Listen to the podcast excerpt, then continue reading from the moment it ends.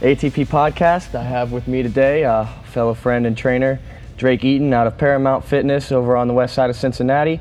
Uh, quick intro I'm Jacob Moore, your host, uh, trainer at Cincinnati Functional Fitness over on the east side of Cincinnati. So we got a little Yep. west side, east side meetup, and uh, it's going to be the first one. How we do it, we'll just see where it goes. So, Well, ATP right there. I mean, I'm, I'm pretty interested in in why you came up with the name ATP specifically. Like, where's the training and philosophy aspect coming from in terms of the podcast? Because a lot of podcasts are either about objectively just how to train, but a lot of times no one's really talking about why we're training. I'm assuming that's where it's coming from, right? Yeah, that's that's kind of where it started. Um, so I, the ATP thing's just an attention grabber. Honestly, I Right. I have uh, you've seen my Instagram handle on the other one, the Yeah, adaptive training adaptive training, principles. yeah. ATP right there. Okay. So that's okay. kind of my whole. You It's a know, Just trying to be adaptive, but also grab attention there. Right. Um, but with the podcast, naming it ATP, a training philosophy podcast, is really because I went to this seminar and it was pretty life changing for me. Well, life changing, but as far as my outlook on training, Perspective pers- changing. perspective changing, better word for it, yes. And um, I was really more about instead of focusing on all the the numbers and the science, which is great, The how. that has a place, but the how, the why, and the deeper why, meaning yeah. behind it all. Yeah. And so a training philosophy. So it's you know a philosophy on training, why you do this, but it's also we're training our philosophy by talking. Right. And then, you know, it's coming from a fitness background. I'll probably talk to a lot of fitness people, but it's more also just kind of about life stuff and philosophy to go that with that. carryover idea because like what we're doing isn't just we're never just training we're never just training our bodies all training has carryover outside of physicality Exactly. so and i think a lot of times and i've, I've listened to a lot of it myself it's got a lot of value but a, a lot of the times it's about about uh, how you do certain things and there, there's value in that i do want to know how to personally squat 600 or how to pull 700 those are goals i specifically have but to not ask why before how leads you down a road of of confusion. A lot of the times, is eh, halfway through it, you might be in an intermediate or even reach your goal, and then ask yourself, why was I doing this all along? exactly. So if you don't find this way to get that consonance between your physicality and and your lifestyle, right? Because training carries over into everything we do in life Yes. And, and asking ourselves those questions about our own life and about our own training leads to a narrative for ourselves i think like Right. we have a narrative rather than just doing random actions for the sake of it or Right. because someone said so. No, the, Right. the you hit the nail on the head right there. The the why first. You know, Yeah, why, why are we doing all this? Not just the how and the what. And I mean that's that's important too, but the real why. And then I mean you know life is is just training for more life. So Yes. it's all together. it, it the amount of things. That's why I love this field is because the amount of things I see in the gym. That then I realize outside in the world that this is the same thing. It's the same and I'm stealing a little bit from the seminar guide. Uh, shout out to Juan Carlos Santana out of uh, IHP Institute of Human Performance down in Boca Raton, Florida. Awesome seminar, awesome certification. Check him out if you get a chance. But he's talking about he used the term chunking and using strategies from different fields. He was the example he used was you know he's learned to play the drums at 60 and he found a lot of the strategies he used to learn to play the drums he carries over into the gym now i i see it the other way a lot is where i've Yeah. looked at it where Yeah. things I've used in the gym, I'm like, I can apply this to just problem solving in general. And it's this, the carryover is so much. Again, that's why I love this field that I don't want to limit it to just training. I love focusing on that. And I love all that has to do with fitness and training and bettering yourself Yeah. physically, but just even in your job and your relationships, just you can't have whatever it is. excessive energetic specificity Yes. you know because if you can't see the carryover from one thing to the next be that in the gym because i'm ex- you know i'm one of those conjugate crazy guys but it would be that in the gym or from the gym to life or from one aspect of, of our lives to another if we don't see everything almost like a venn diagram then uh, a lot of times I think we're going to feel that isolated emptiness of, man, I haven't been asking why. You know what I'm saying? You start just doing this one thing, and it's an isolated aspect of your life, and before uh, before long, that fire isn't going to be able to grow very large because it's not being. You know, if you're fu- if you're uh, fueling all of the aspects of your life with the same wood, that is Okay. your philosophy, Yeah. right? Yeah. So all of the fires in your life are coming from that same place, that same passion, and they're moving in a direction together. Like I love the word consonance, right? So if my Can you if, define that for anyone that may so not know? constant, I, I mean, the way I describe it to people, the it. way I describe it to people I work with or use that term philosophically or in, a, in, in relation to training, when I say you're, I'm seeking consonance, what I mean is that everything that I'm doing is moving me in the same direction, meaning there's there is uh, carryover and consonance are similar, but they are a different term. Versus the cat dog idea of, of what we're doing in life, pulling us directly separate directions. Right, your your one aspect of your life is pulling you towards, you know, if so your social life involves if your social life involves partying and getting drunk all the time and sitting around on the couch only, right? And yet you claim that your your physicality or your physical life or your training pursuits are trying to drive you towards physical excellence. Those aren't there's no consonance there. While if my social aspects are like the lifting club on Sundays, right? Mm-hmm. If that's a part of my social life, that has consonance with my physical pursuits and progression and desires. Like I'm going to improve my social dynamic because there's people who share the same goals as I do trying to push each other further up the mountain um, versus drag me back down Yeah. through the actions that I'm taking with them. So uh, the same thing with diet, right? My diet can have consonance with my training and have carryover and the other things in my life, or it can be in direct opposition with what I'm trying to accomplish. So if I'm eating a bunch of Twinkies and sugar and not drinking any water or whatever, I could go on and on about that. That's certainly not going to get me in the direction that I see theoretically say my training wants me to go, right? Or that Right. I want my training to take me. Yeah. So if I don't if I don't seek that consonance in life, then uh, then there's going to be some issues. And I mean that even comes down to our own aesthetic in life, right? I mean I do that a lot with the you know with the Viking stuff and how there's actually a carryover between that and the physicality and the discipline of training. So I see these things even in what seems to be just surface layer or veneers. I still find consonance in those so that I'm not running into that same inner opposition because if we don't learn to accommodate our inner opposition, we'll become our opposite, I guess you could say. You know what I mean? If you're not Yes. learning to put things in the same direction, you know, you hear that Cherokee story where it's like um, everyone's got two wolves inside them that are that are fighting, and one say represents all these negative qualities or aspects of ourselves, and one's the positive, the stereotypical dichotomy of life. And you know, in the, in the story, the boy asks his grandfather, "Well, which one of those wolves wins?" And the grandfather says, "The one you feed the most." And that's a very beautiful teaching. But at the same time, at some point in my life, I remember thinking about that story and saying to myself, "Well, what about the idea of turning both both those wolves the same direction?" rather than facing Okay. each other inwardly, right? Yeah. Making the inner qual- my inner qualities and, and parts of myself, whether they be negative or positive, and actually turning them and in some way or another, as contorted and abstract as it sounds, putting all of my energy in a consonant direction so that I'm actually going forward. I'm not fighting myself anymore. I'm going forward inwardly and outwardly through my actions and thoughts. So that's the, I guess to me that's that's a, a very long-winded description of consonance in my life. Yeah, no, that's I, I like the wolf analogy. That's very well put, putting them in the same direction because, I mean, with anything, I I don't like the idea of. I mean, yes, in a basic sense, okay, everyone has strengths and weaknesses, but it's it's not so much that it's a weakness or a strength. It's good or bad. It, it can be relative. It can a strength can be a weakness Yeah. depending on where it is on the spectrum, depending Absolutely. on how much you put into it, Yep. things like that. And so it's like, okay, maybe.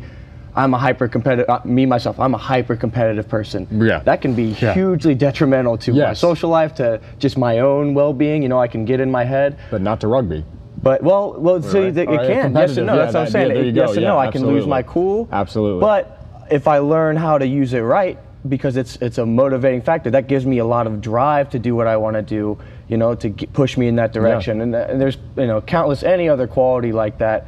I think you can apply some sort of positive, like you said, putting both wolves in the, the same, same direction. direction, Even yeah. though there's an introverted side to you and an extroverted side to you. Well, you know, well I'm balance there. Balance it out. Yeah. Yep, exactly. Yeah, absolutely. You know, I Rather spend than seeing those things as negative and saying, "Oh, well, I'm shy in this circumstances." Well, maybe there's a purpose behind that. maybe I need more reflection in Right, this point to exactly, myself. And then there's the, you know, I don't know how to shut up. I like to talk to people. Well, let me start a podcast right, and talk exactly. to people and No, make yeah. it meaningful. Rather than exactly, and there, and then you're kind of overcoming, you're overcoming this uh, very modern, what I, I, in my opinion, a modern obsession with, um, with uh, avoiding dichotomy almost. You know, people are afraid to realize that they often contradict themselves or find themselves in a position of a philosophical or literal paradox, right?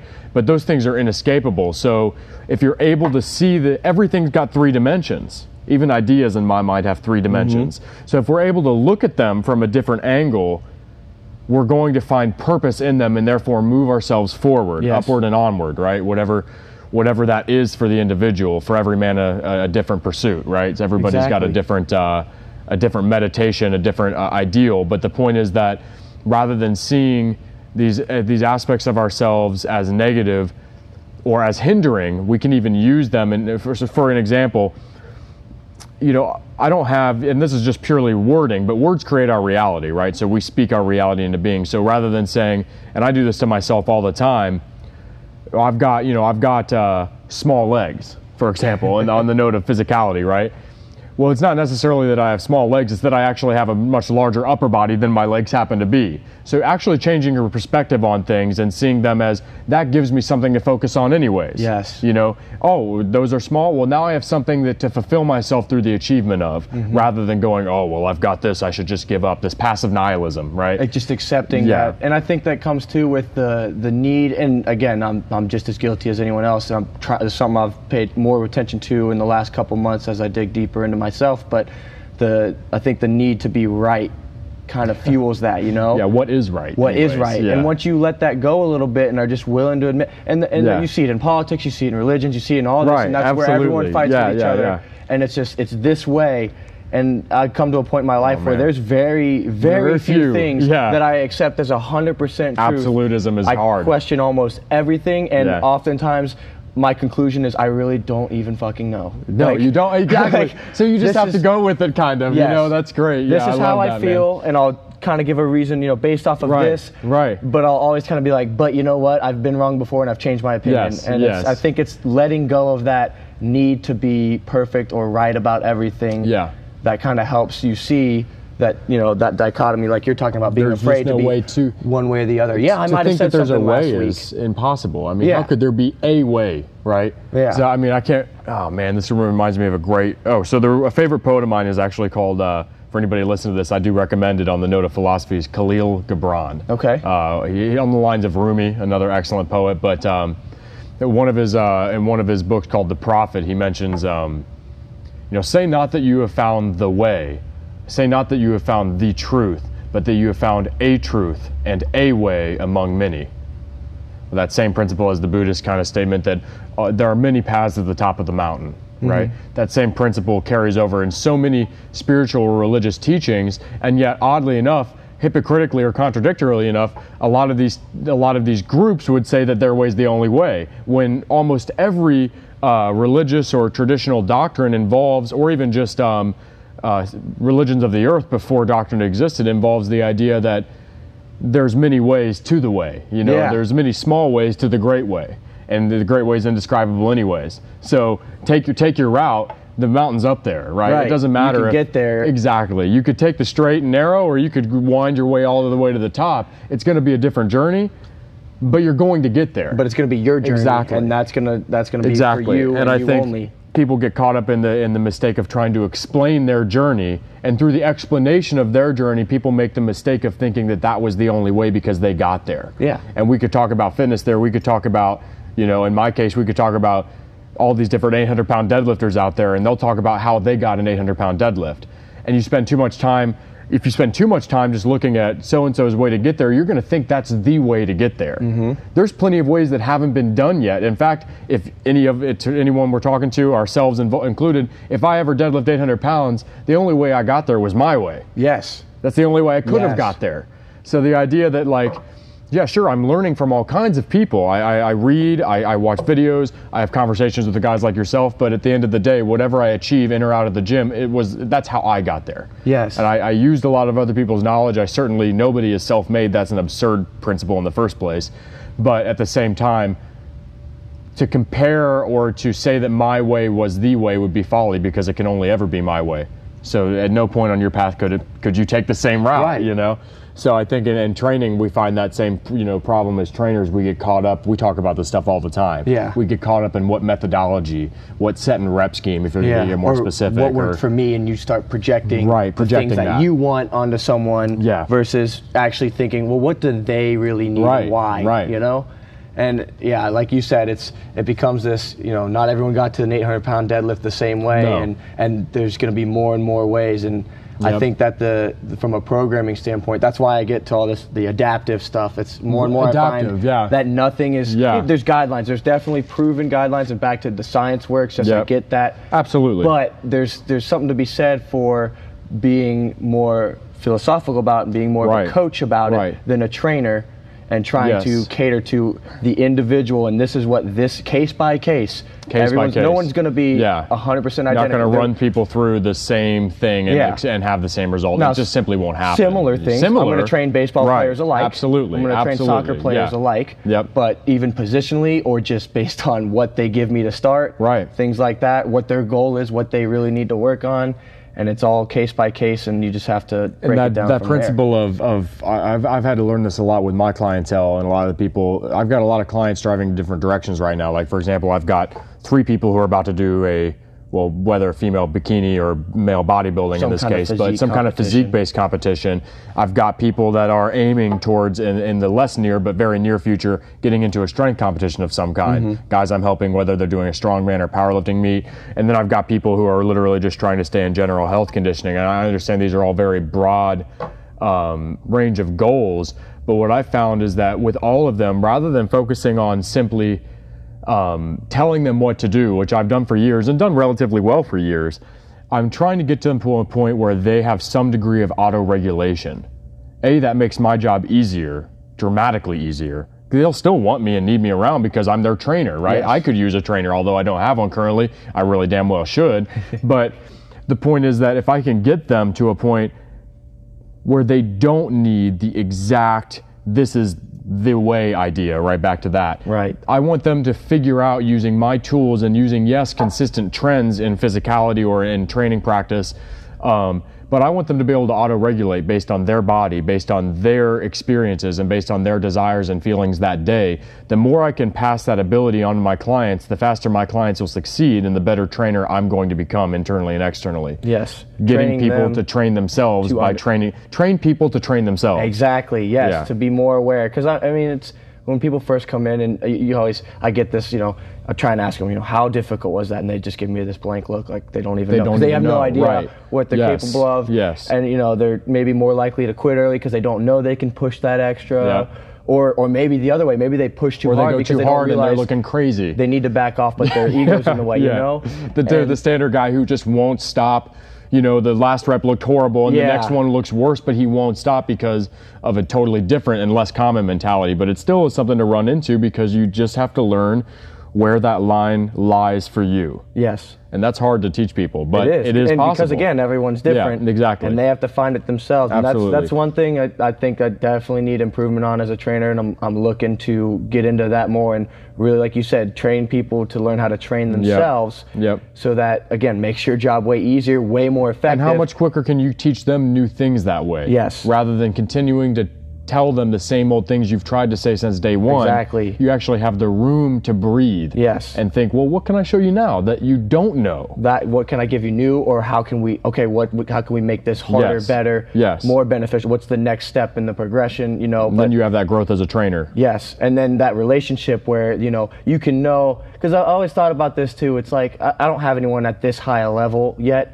but it's like you know the the work rest balance type thing, and like someone who really knows their body and is hundred percent of an honest like, look, I'm I'm not having it today. This is a rough day. Versus Yeah. they're kind of having a bad day, but they're just kind of quitting on me Yeah. a little bit where it's like I can tell and I can build that trust on both ends that like I know when you tell me or when I can see the certain signs that you're out, you're out. You're or I know when yeah. you're feeling it, you're feeling it and that like you said, getting them to be aware of that and that's I mean getting myself to be And aware with athletes, you work with athletes predominantly, so that's a whole nother thing because you're having to regulate them in the gym, being conscious of the fact that they're going to have to, well, they have coaches, but ultimately regulate themselves on the field or mm-hmm. whatever their Yeah. given pursuit may be.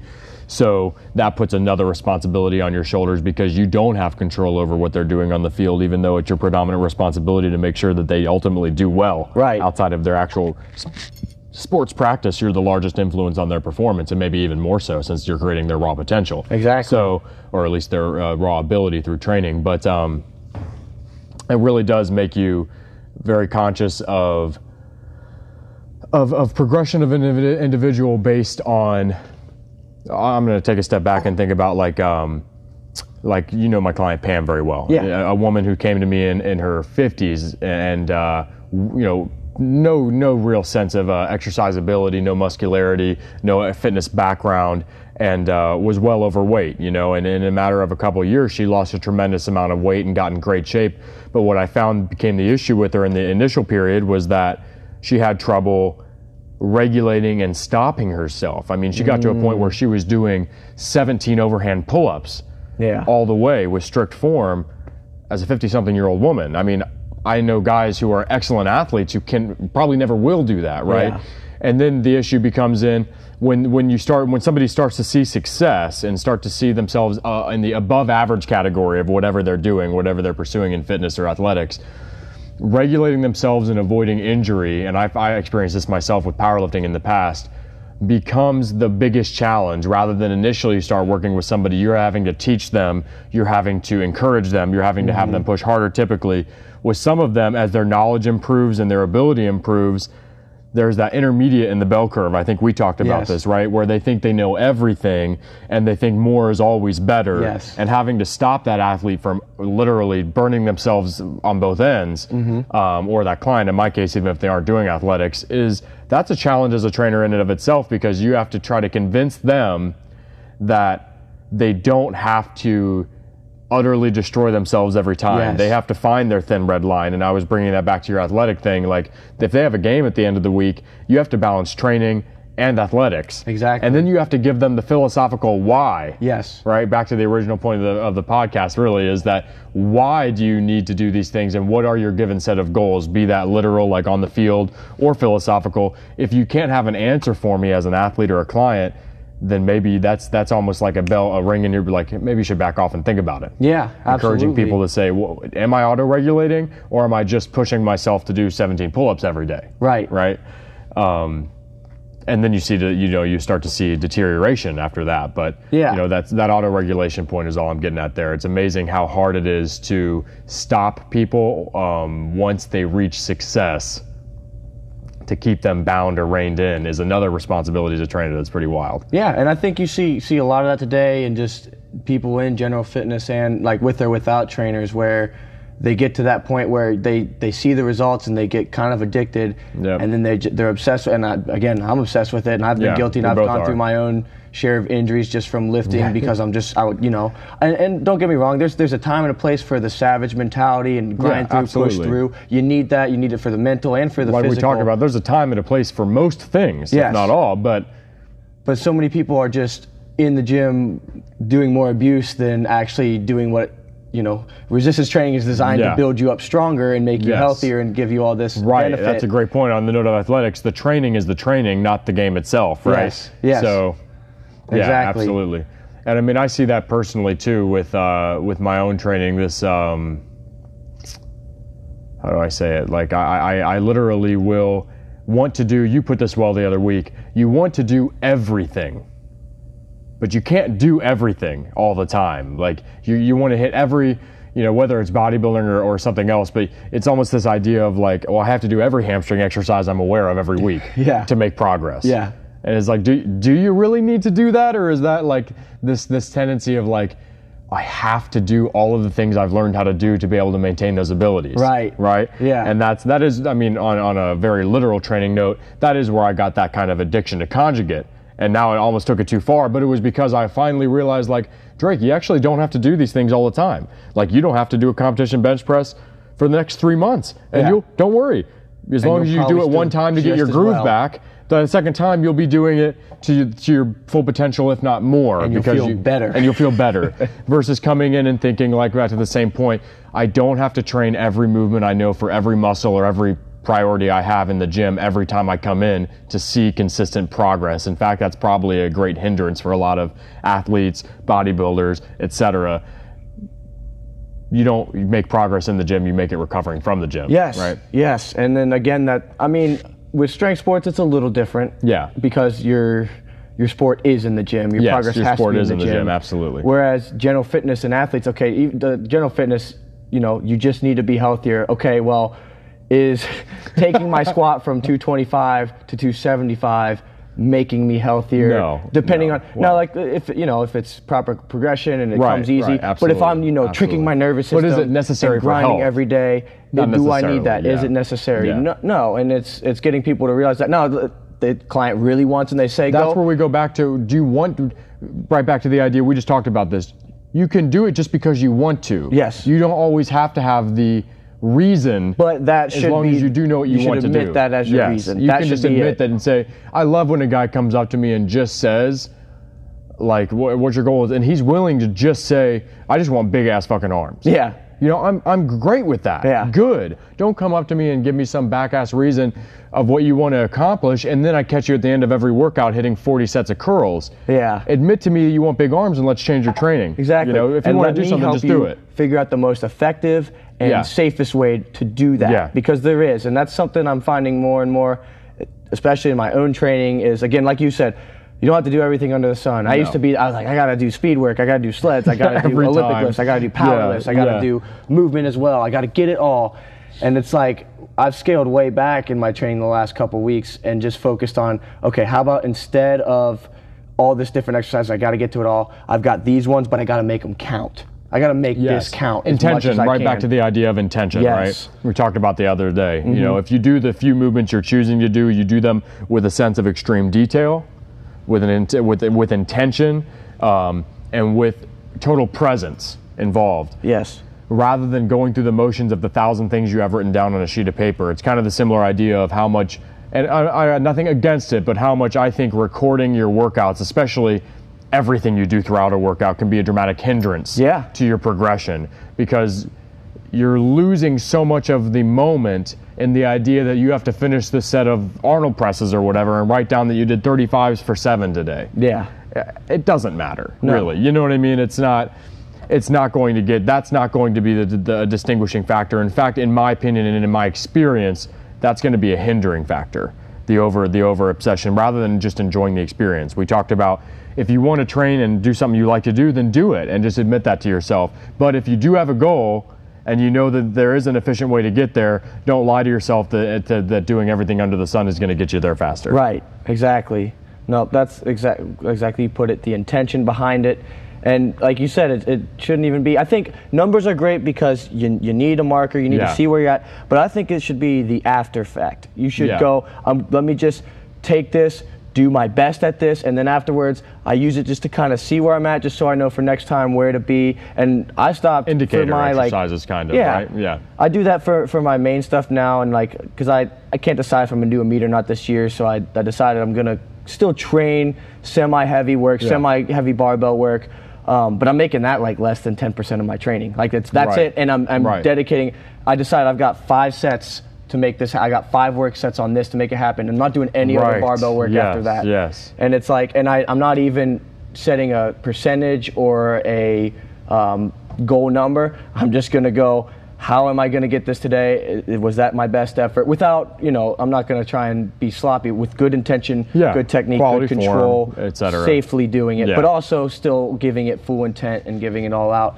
And just see where that goes, and then use again. Then afterwards, I can see the number, use the after effect, and if I want to take percentages for speed work or something, I can do it from there just as a rough guide. But it's more, again, focusing on what am I getting out of this exercise and this movement, not saying what does the chart say I'm doing. You know, what do I feel out of it? And I mean, that's that, I was thinking about this the other day by myself. This is kind of related.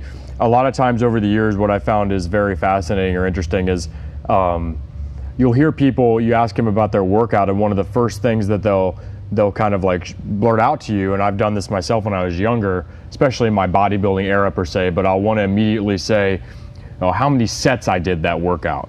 First thing I'm going to spew out, yeah, I hit 28 sets today on legs, as if that has any relevance to the quality of the workout, you know? Right. And because it really doesn't. Yeah, sure, it's it is a training variable. Sure, it matters on paper, but it, life isn't on paper, and neither is training. So, it's kind of like I would rather see myself do three or four sets of quality intentional squats, almost like a state of ritual, which is a term I use a lot. I treat it like ritual, almost. Yeah. Uh, it's, it's, it's a moving meditation. It's, it's a spiritual practice because it's done with that degree of, of uh, there's nothing there's nothing casual about my training. It's very intentful, it's very serious, and it's very much a deeply rooted part of the excellence of my life. So if I'm going to treat any given set haphazardly, if I'm really putting the all the energy I can into the movements I choose for the day, there's no there's there's no reason I sh- how, how am I getting through 32 sets or something, right? Right, I yeah. shouldn't be You should able, be able to. to if you're putting you're able much. to get through that quantity of sets, there's your problem right there. How many of those were really hard? How many of those were done to the utmost level of intensity or focus or whatever term you want to use? Probably not that many. It goes right back to that point I always use. Um, I always say this to clients, and I, this is not talking about training principles here as much as I'm using that as an example. I always tell them when I see a guy start getting sloppy or mindless on anything in the gym, right, that I'm training, and I'll, I'll tell him, let me ask you something. Do you think if I uh, did three sets of 10 on squats, being the weight being the same, or if I did 10 sets of three, uh, do you think uh, the three sets of 10 or the 10 sets of three would look better? And most people can figure out what I'm saying and say, well, the 10 sets of three. And I'd say, well, you're absolutely right. Then I have 30 quality squats for the day versus 15 or less quality squats and then 15 ugly, whatever those are called Yeah. um, am I reinforcing excellence in my movement patterns or am I reinforcing the kind of day-to-day turning of the wheel hamster wheel kind of mentality when I'm just repping through my squats and they look like crap is the same principle I'm carrying out in life if I'm not doing things with that kind of ritual mentality. Yes. Are you doing The little it to things are the big done, things. Exactly. or are you doing Yeah. it to the best of your ability Yeah. because you want this to be you want you want to take pride in what you're doing? Is is your life an active ritual, act of ritual, or is it simply the monotony and casual life that you walk through mindlessly, doing the same thing over and over again, and people treat their same, their training the same way, and that's why you can walk into any just about any average gym in the United States, and you'll find the majority of fellows that have been training in there for decades haven't gotten stronger on a single movement or looked better or whatever their goal is, possibly in decades, and that's that's where that's coming from. It's that lack of intention. It's that lack of of of. Uh, of seriousness, really. Yes. It's the lack of, hey, this is a serious thing that I'm pursuing and I'm going to dedicate my energy and thoughts towards it before I actually act upon it, which is the ultimate, right? Right. It's thought, words, action. If you're not going to put all of your energy into your actions, then are you even living or are you waiting to die? Yeah. You know what I mean? or just being too focused on outcome again in Right. and out of life Right. instead of saying you know like again so I, I i'll use back to the five sets i have there were a couple days where i did it in three and i was like that's all that's, That's that's, all i needed right Yeah. there i had my effort and same thing in life where you know you, you're working on some kind of project as a trainer you're working on maybe like a clinic presentation Yeah. or whatever and and you're like instead of thinking oh i need to get 10 slides done tonight how about just you go until you're like, I put in a good amount of work. Yes. I'm happy. Yes. I'm getting to the point where I know if I go a little longer, it's just going to be sloppy and I'm going to lose quality. Absolutely. And focus on again intent instead of outcome and just like instead of outcome. That's a good little catchphrase there. yeah, and, and just how much am I putting into it? Am I satisfied with the work? Is this beneficial in a way I did it? And am I not overshooting myself? Am I not losing quality? Again, Right. Quality Right. is the key. I and think people do that else- with work and everything. You know, they think to themselves, how how can I get more? So they always think, well, I'll just do more. And, Yeah. and in that kind of mindless, immediate, reactive way, rather than saying to themselves, well, how can I prioritize and make my time more efficient, effective? Uh, and how much how much more present can I become during it so that I am living my life rather than just waiting for an outcome. Right. You know, it's always next. And the same thing, I see the same thing in the gym all the time. I remind people, I say, what's getting you to your goal right now is this rep. It's this, set. one, right it's now. this contraction right fuck now. Okay. Yeah. It's not the one that's happening five months from now. You're not going to go, well, in five months I'll be in good shape. No, you're going to get in good shape from these individual sets and reps that you're doing today. Right. You're going to become wealthy from the dollar you put away today rather than the 10,000 you say you'll put away in five years. And, uh, and I'm not saying don't make goals, don't Right, have a vision. absolutely. Have a goal, have a vision of what Yeah. you want to do, but don't just get caught up in the number scheme. Yes. Again, in the gym, don't get caught up in I got to hit this weight by this week. Just I'm doing my best by this week. And in your job, in your relationships, not you know I got to do this just because I got to get this done and this got to be it. Yeah, No. expectation based. Yeah, always expectation, expectation yeah. based. And And, just- that can become a dangerous thing to your psychological health too. Yes. Being totally reliant on this expectation based way of living mm-hmm. in and out of the gym is is is really going to lead you to a lot of setbacks. But like you said, you you do need goals, you do need plans on paper and in your mind. I agree with that.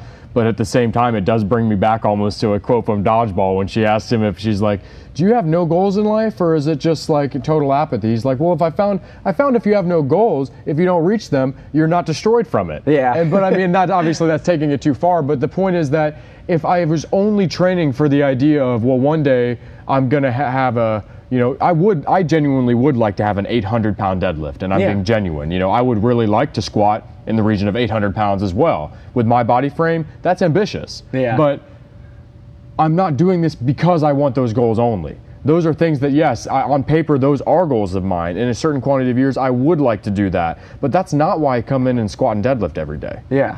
I do that because I want to come and squat and deadlift every day. It doesn't it. matter if that's 200 pounds or 600 pounds because I enjoy it. right? Yes. And and that, that kind of in principle in you're life. doing. You know, I love what I do. I do want to make the money to buy my own property, to travel the world more, Yes. etc. But I'm also coming to train people because I love training people. Yeah. So it's it's kind of that balance again, right? It's not now or later, it's now and later. And we're lucky that we get to do that, something that we want to Yeah, do. very. Unfortunately, you know, you see it, a lot of people, they get in this condition where, where the expectation is made for them. Where Yes, the, the, the you got to get this much done isn't even their decision. Right, And it's just that stressful. And like I said, unfortunately, some people get stuck in that. And it's, that's again why I love training because you can start to teach people to think for themselves in that way, give them the confidence to handle life in the way that is more intent based rather than outcome based, and then apply it hopefully. And whether that means even if it means you have to they have to quit their job or whatever and start something new. Well, they'll and start figure out- learning they have control over anything. Yes, they exactly. I mean, if you have control over your physicality, if you have control over the way you look, which, I mean, let's get real here. We live in a third dimensional real world, knock on wood. That matters. Yes. If you can control the way you physically appear, which in a day to day existence is more important than we would like to act like it is, it's very important. Yeah. And what you're capable Well, of not doing. just physically appear, but just right, but all of how it. you, your health, your, yeah, your, your, function, health, all your- of it. But right, but I mean that comes down to even the way you look, how your body runs. Yes, you control the way the you control the body postures you give off. Yes. you control the body language that you display. You control the expressions on your face, and you see people going around day to day, and they're not aware of that. Right. they're not aware that they have any control over anything in their life. So you start to see, and like you said, it doesn't have to just be appearance. I'm, I'm saying across the board. Right. But you start to see that you do have control of those things. Yes. Why do you think people eat at McDonald's in the middle of the day? Because they don't even realize they've never taken the time, a lot of the time, to realize that they do have a choice. Yes. And that it's not money based. Eating healthy is actually pretty cheap. Right. So, I mean, go get yourself some white rice and a rice cooker, and you're going to save yourself a lot of money from even eating fast food off the dollar menu. But the point is, it's not that people think that's bad or don't want to do it. A lot of times, it's not even in their consciousness to realize that. Well, I have some degree of control over my life, Yes. the little things and the big things. And in the gym, you start to tangibly manifest that. Yeah.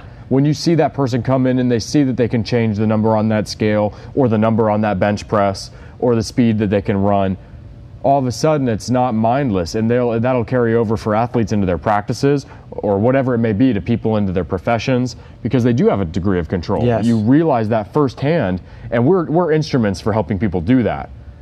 And but that's, um, that's one of the main rewarding thing. reasons I got into this was was that that aspect of training. Again, I love. I mean, I love banging weights. I love playing sports. You Yeah. know, all that. I love the physicality of it. But that mental lesson that's helped me so much. I mean, my third year in college, I was like, you know, stuck in this engineering program I was told to go into because I, you know, I was good at math and I'm a 19 year old kid. Okay, you know, whatever, that sounds good. Yeah. And I'm sitting there and I just remember, I remember the stress on being like, I, I don't know how to get out of this. I have no choice. I gotta get a job. I gotta be able to support myself. I gotta, I gotta make my parents proud. I gotta have other people look up to me. I gotta set a good example. I gotta do this.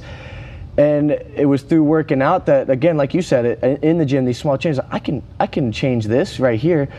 I could probably change my career and make this happen. Yeah, for you know, the and I same applied the same process. Yeah, strategies. absolutely. The same amount of, you know, I got to do all this research. I got to make a plan. I got to figure out, I get, and then I got to take it step by step and not be afraid if the plan goes askew. I get, Yeah. like you said, the vision, but not necessarily different routes up the mountain. I'm Right. finding my route up the mountain. Yeah. I tried going straight up. I'm not that great of a climber, but guess what? There's this path over here. I saw I can take that. Yeah. Oh, look.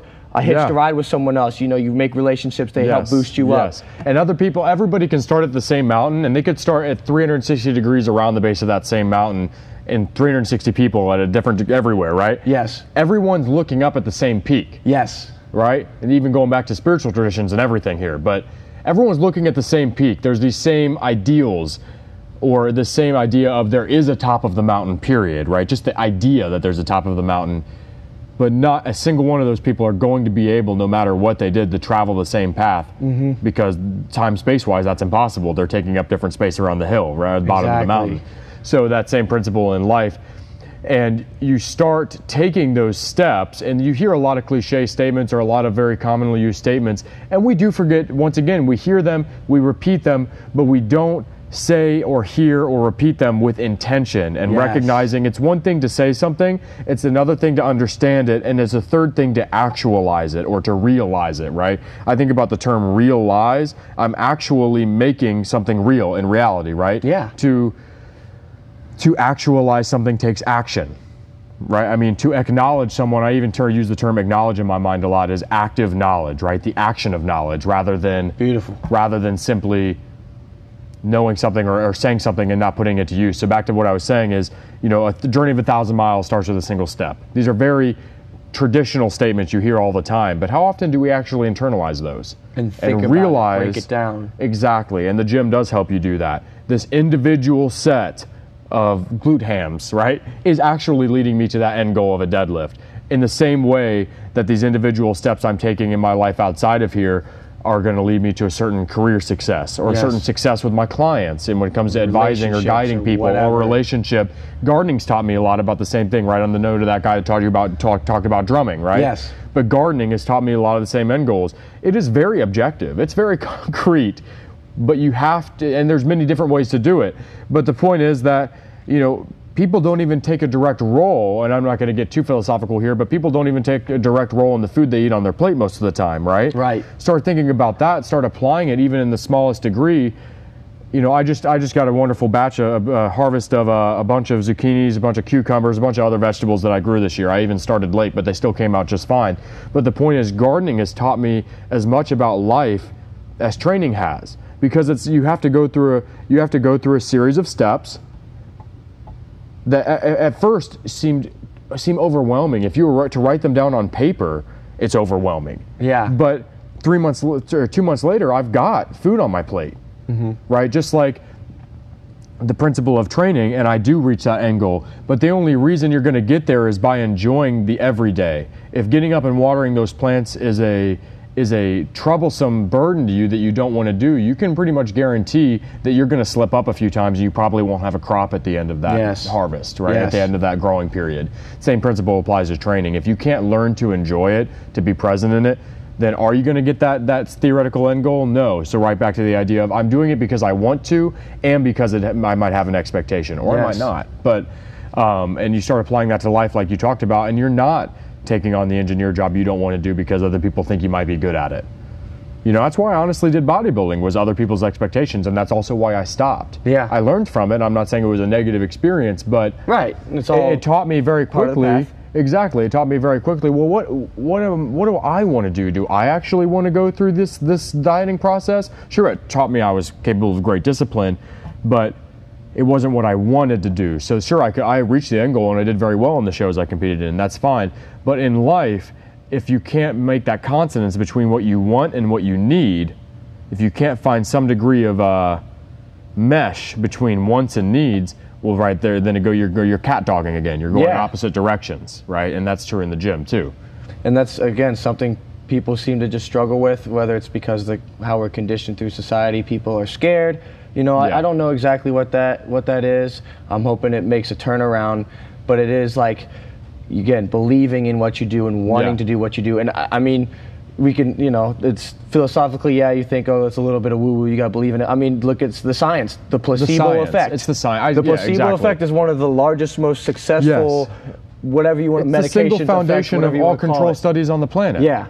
So every single medication is tested against the placebo effect. And the fact of the matter is, you can look this up statistically, the majority of medications beat the placebo effect by a smaller percentage than the placebo effect accomplished on its own. Yes.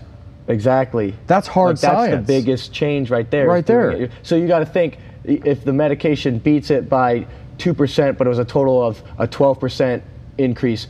That ten percent is still coming from placebo. It's coming from placebo. The majority of the exactly. change is coming from the exactly. belief. Exactly. Coming from that desire, from that belief, from whatever it is, coming from the observer effect to some degree, the willpower, the idea that it is there. We have a, we can tangibly and consciously alter our reality through the way we perceive our reality. And, and that's a that's a whole nother bag of cats. Honestly, that's well, a whole again, nother thing to it, get it ties but- back into training because you Yeah. see that when you, like you said, i and inside and outside, but we'll use training again. You know, if you are really working towards something and you believe, again, honestly, almost any program is probably going to work if you think it's Yes, working. yes. Because I've had some ones that I look the back into it, and I go like. That really wasn't that well No, designed or no, anything. yeah. But you know there. what? At the time I was doing it, I was all about it. I was like, this is going to get me to where I want to go. This is going to happen. And most of the time, I was I was where I wanted to be, and I was like, that Yeah. worked out.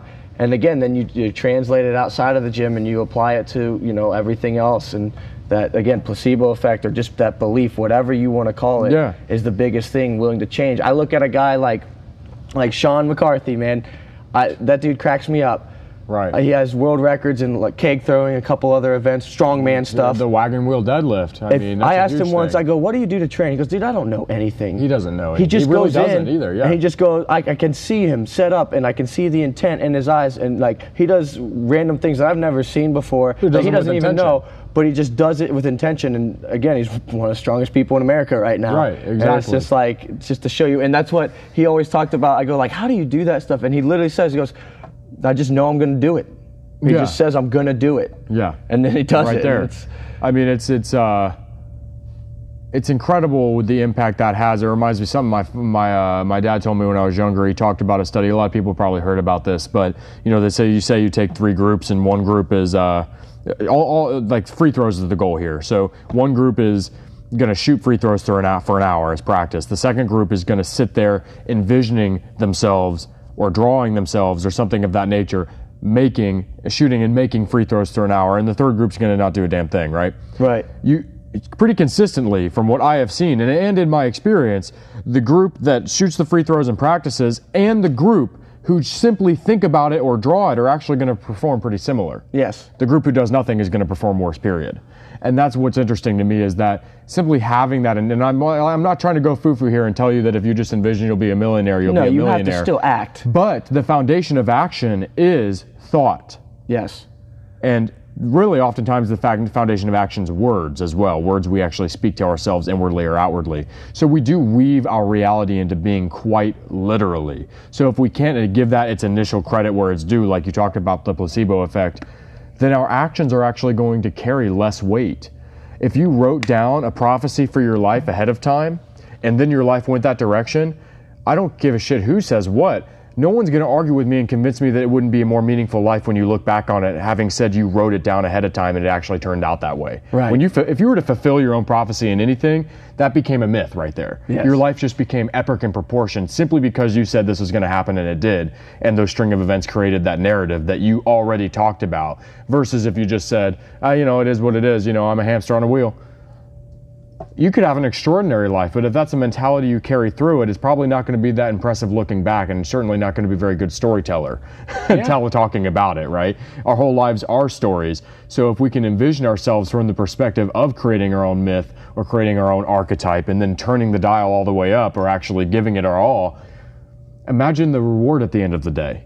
You know. That, that, that comes with that because it's coming with intention and it's coming with this great degree of self actualization, you know, the standard hero's journey idea. Because Right. we actually have having an end goal is great, but we're able to enjoy the journey because we do live it with intention. Yes. Life becomes a ritual and the climax being itself rather than an end or starting point. Exactly. Yep. Uh, Going back to intention, and another word that I wanted to bring this up because it stuck with me when you said it the other week was how you feel that, and I feel the same way that authenticity is lost on society a little bit, Yeah. and th- that goes kind of hand in hand with intention, but just being real about everything and who you are, what you want, and like I said, it goes hand in hand. Now the intention is, you know, that you kind of want to get there, you got this idea, but the authenticity is to me more of okay, but I'm going to live that way too. Yes. And that's, I'm going to Yes. act on it. I'm going to carry it out. Absolutely. So intention is sort of the plan and the mindset, where the authenticity is sort of the action and just Yeah. being that way. Yeah, absolutely. And I mean, like you said, you're the one that brought it up that you you think that it's a little lost on society, whether or not that's, and I don't think it's necessarily people's choice. Again, it could be just the way the crazy world is right now, and just so much both, going on. right? It's I mean, hard. more than likely, there's going to be impossible to point out a single Yes. culprit for something like that. Yes. But it's and. It's always and, right? There's a thousand factors, but I always say it's any. It's hard to argue with the man that says this and that.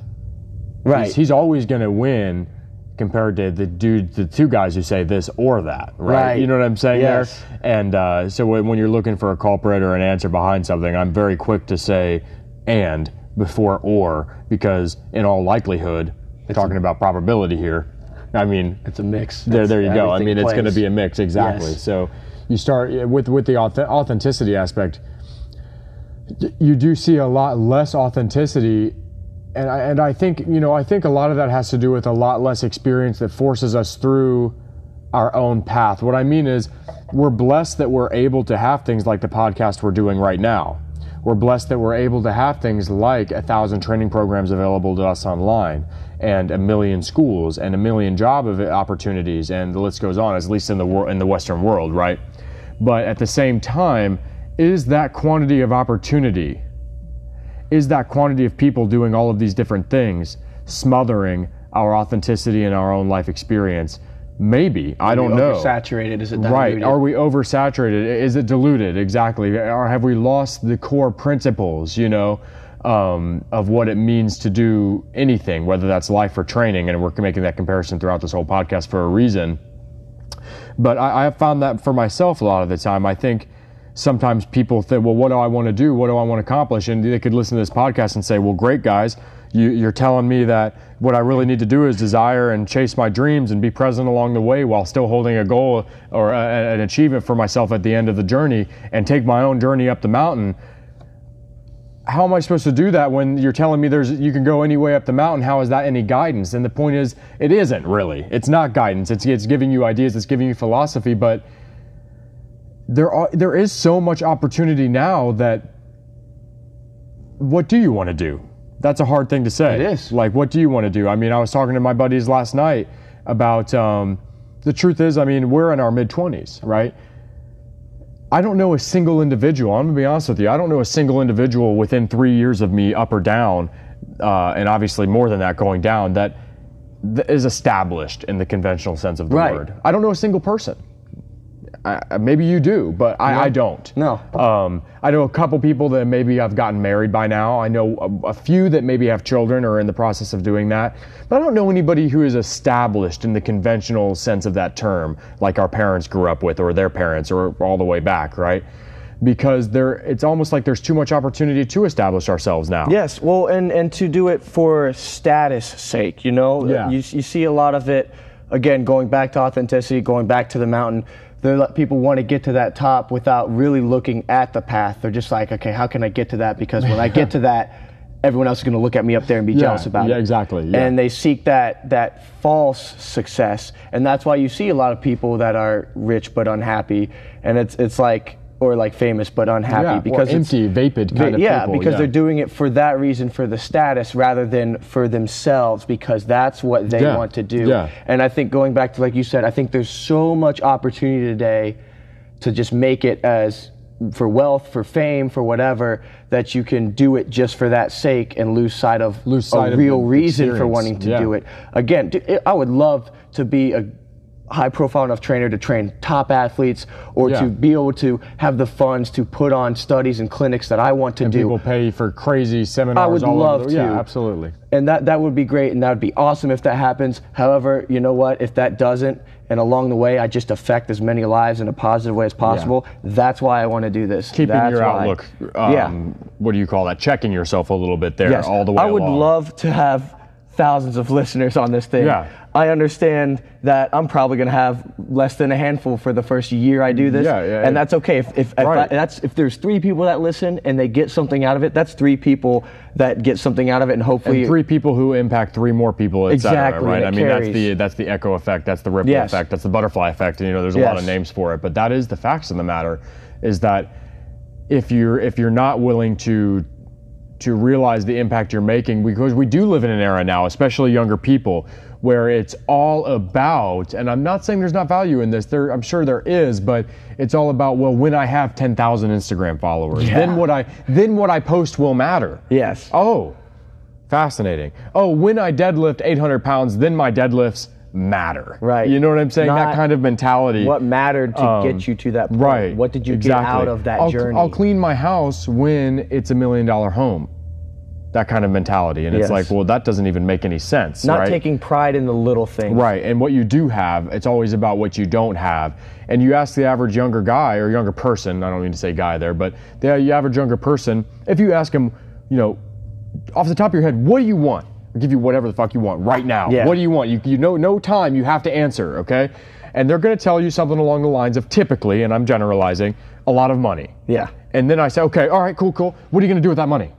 And the majority of people off the top of their head, depending on the life experience they've had, obviously, are going to say something along the lines of uh, something that's almost been pre chosen for them, that expectation idea again, right?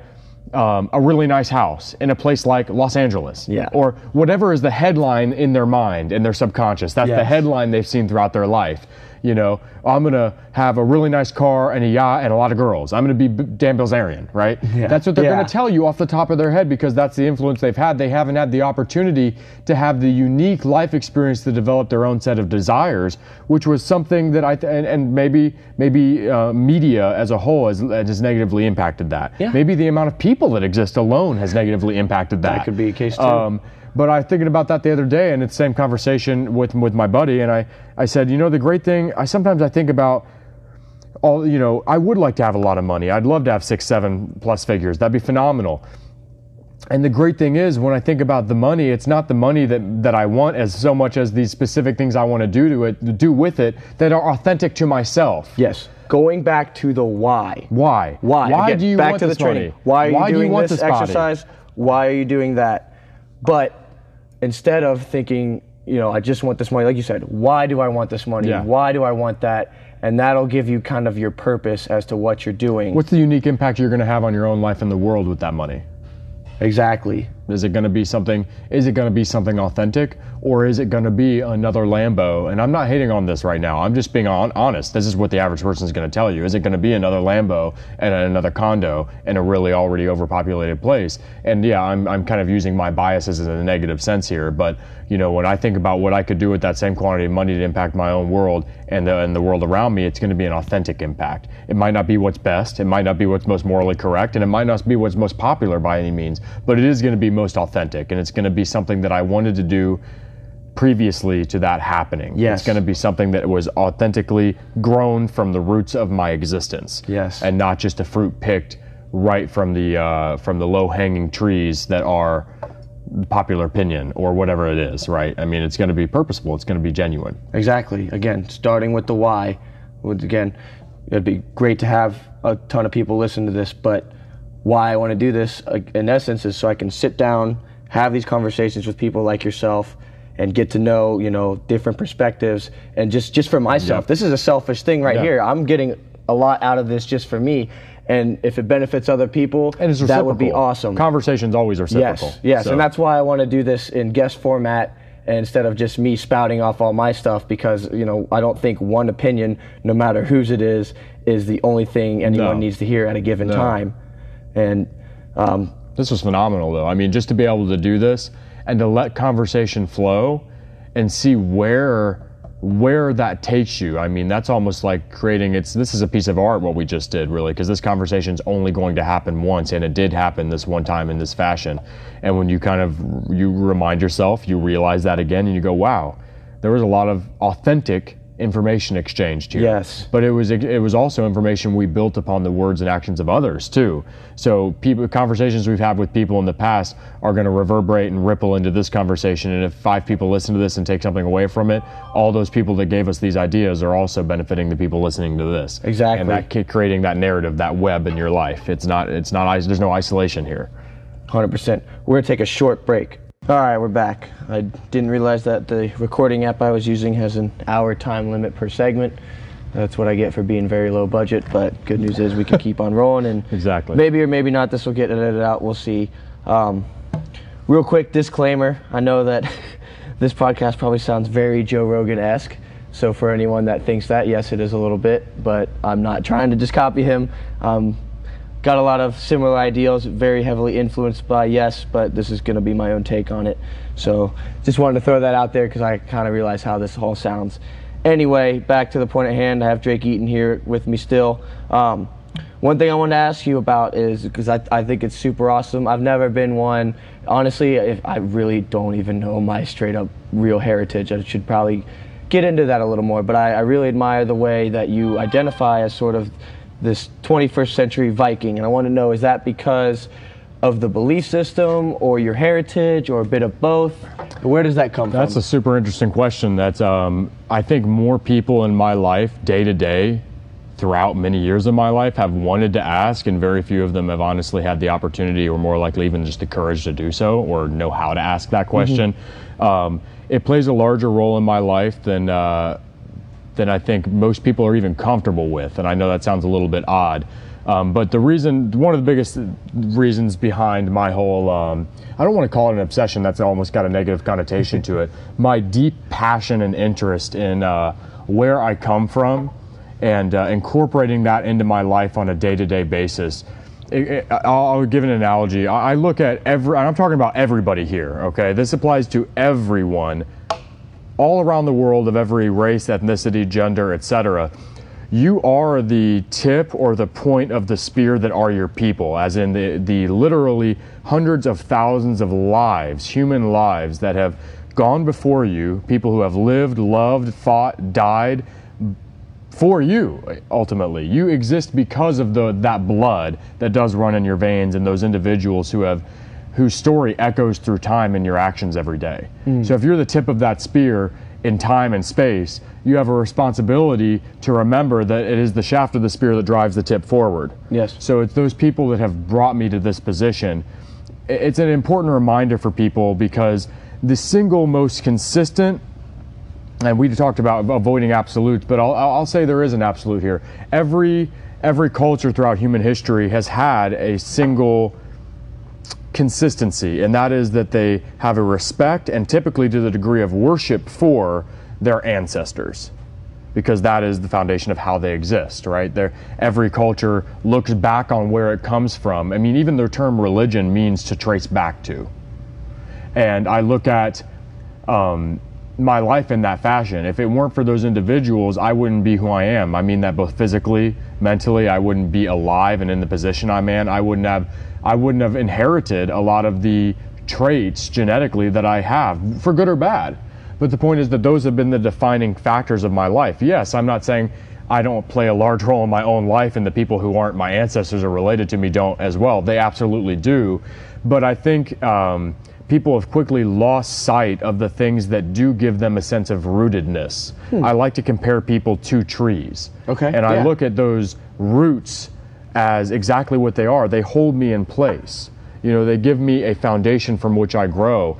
And when I start to get self doubtful or in a world that is very, how do you say this? Kind of open to the degree of emptiness.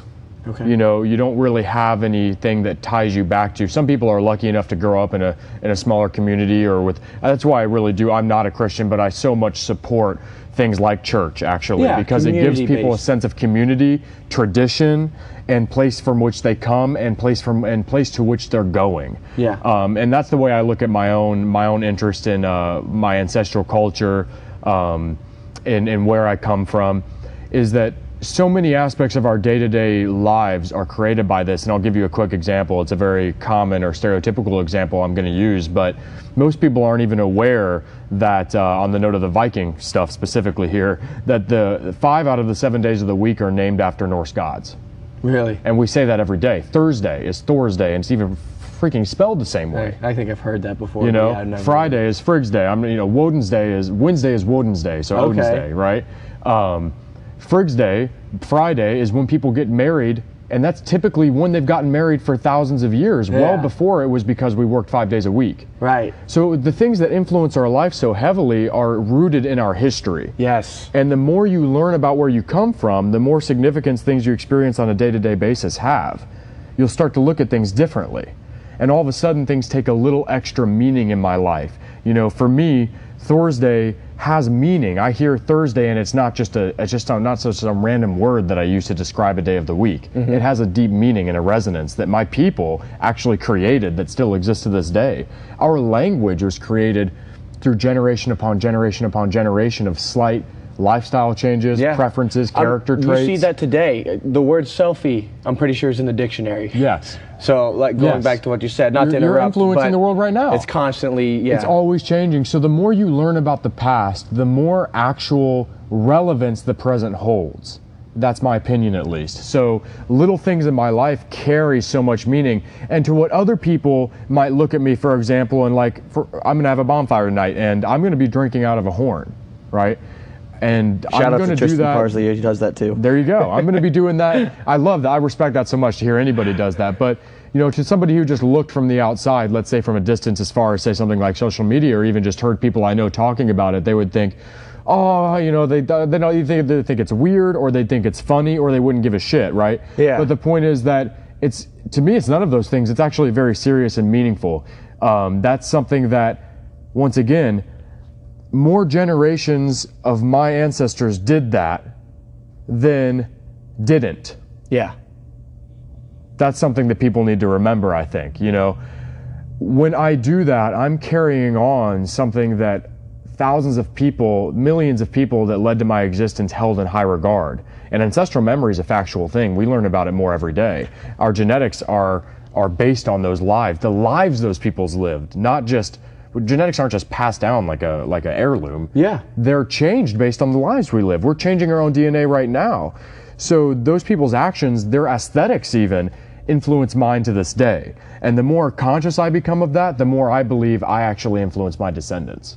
I 100% agree that, like you said, like that ancestral memory, in a sense, carries with us. I mean, going back to uh, copying the Rogan podcast, but I heard on there he's talking about how they think that the reason kids are afraid of monsters and have nightmares is an ancestral memory ingrained from when we lived in a time where we literally lived with monsters. You know, like when People it's the forget that we still with- do. People in the world still do. Yeah, like the- all the wild animals in the India, jungles, uh, you go to sleep. yeah. night. You go to sleep every night knowing a tiger might kill you. Yeah.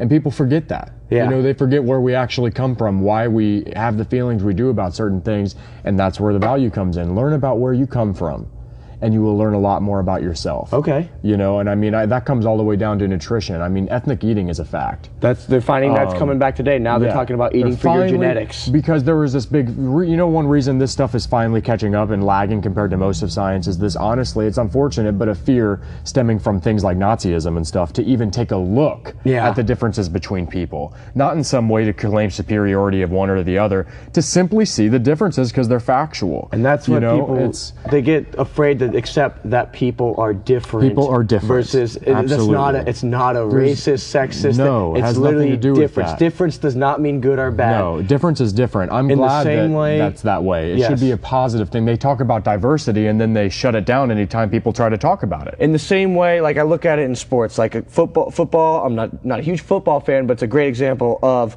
that people are different. You want to play football, great.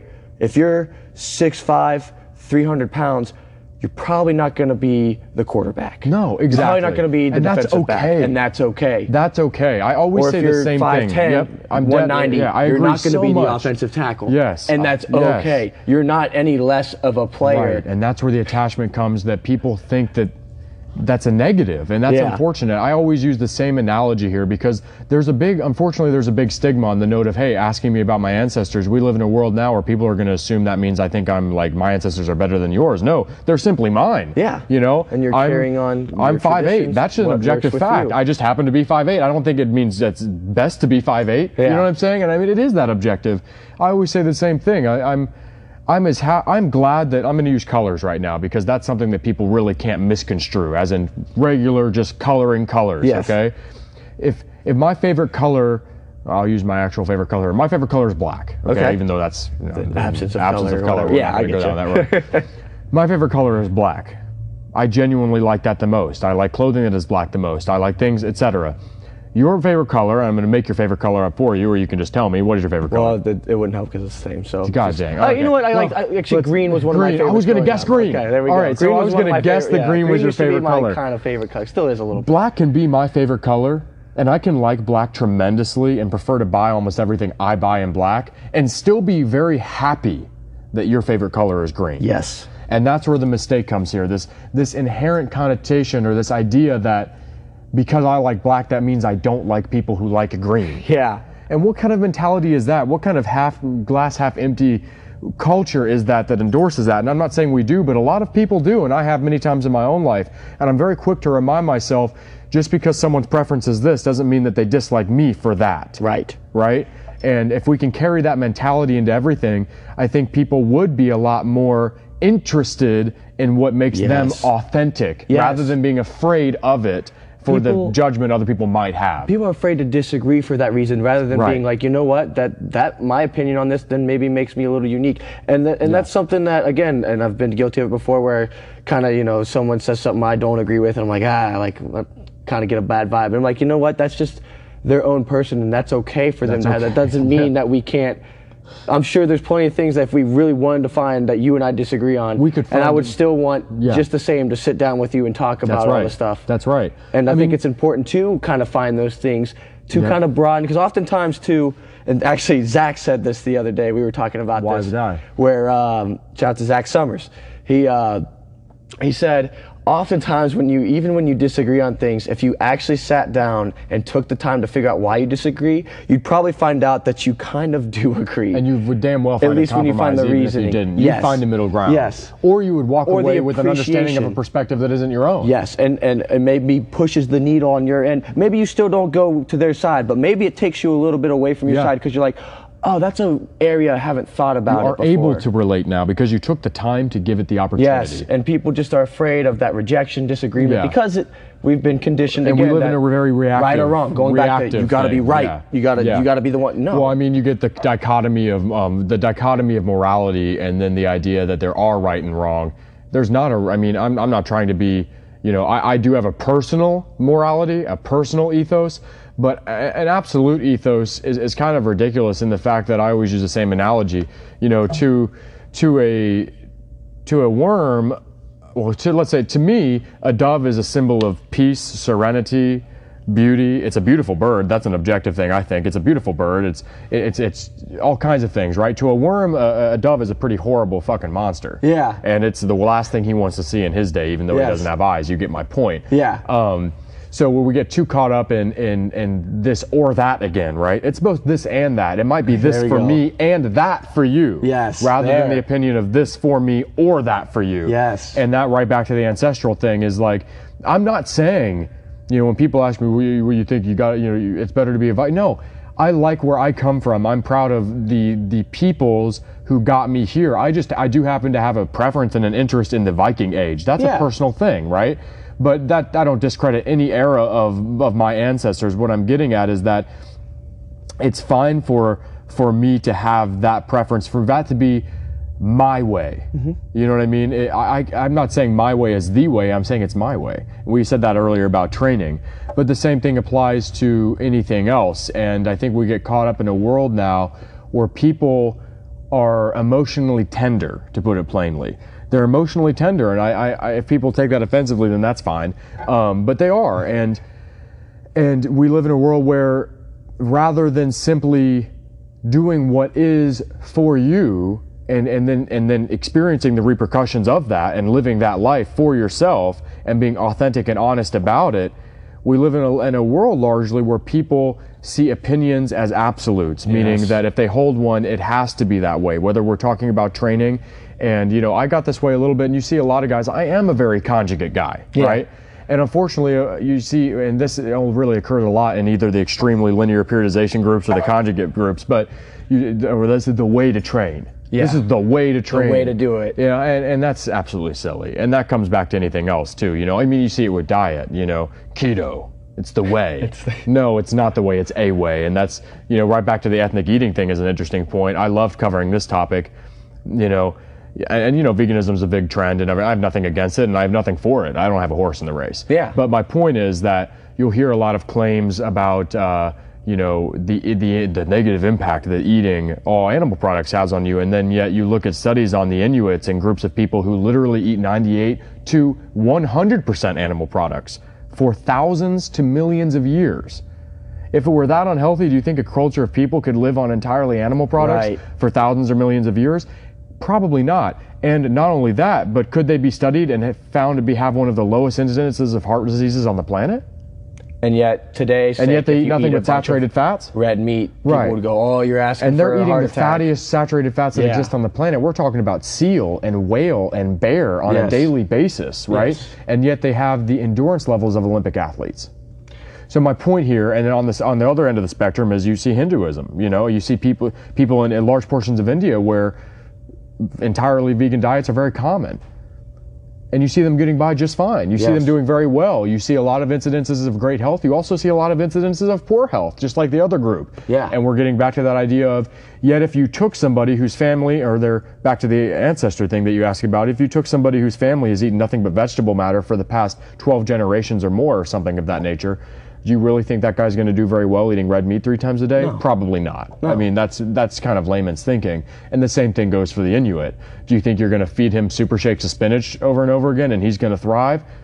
Probably not. And right? this goes back to the mountain again. Yeah. Uh, with with your eating, it's your path. Yeah. What's going to work for you? Right. And that's a comment whenever anyone asks, "What do you eat? What's the diet?" And I go, "Well, you know, this is what I do."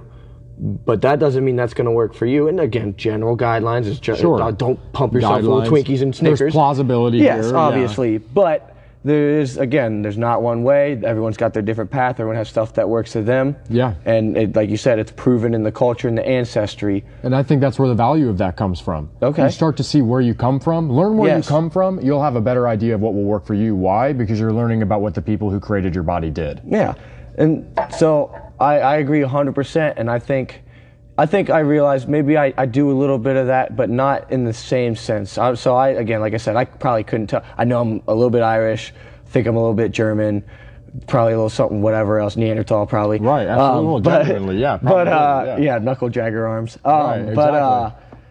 I do like the sense of where where I live my life is almost, and I don't even I don't like the I don't know if I'd like the term hippie, but whatever. I try and bring myself as much to a quote unquote natural state. That's why you see me as Shay puts it, Barefoot. barefoot balls out. Right, barefoot know? balls out, Yeah. uh, you know, short shorts, whatever. But it's I like that. I think we evolved a certain way.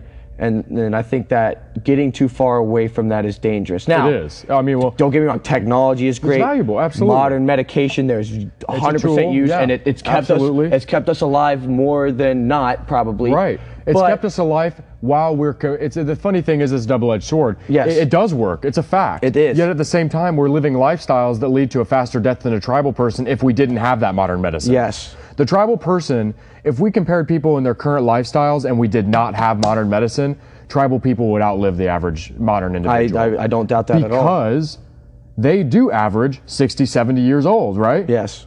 in the wild. We barely average 10 or 20 years older than that with all of our modern allopathic medicine. So yeah, Mm-hmm. it works, but we're battling something that, you know, and that's the double-edged sword. You get further from nature and you have more things to keep you stabilized from Yes. that place further away. Yeah. It does work, and I'm not one of these people. I was You don't have to go point. to the jungle and I was at that point. I was at one yourself, point. I was on the level of I've built my own cabin. I took down my own lumber by hand. I took down my own trees.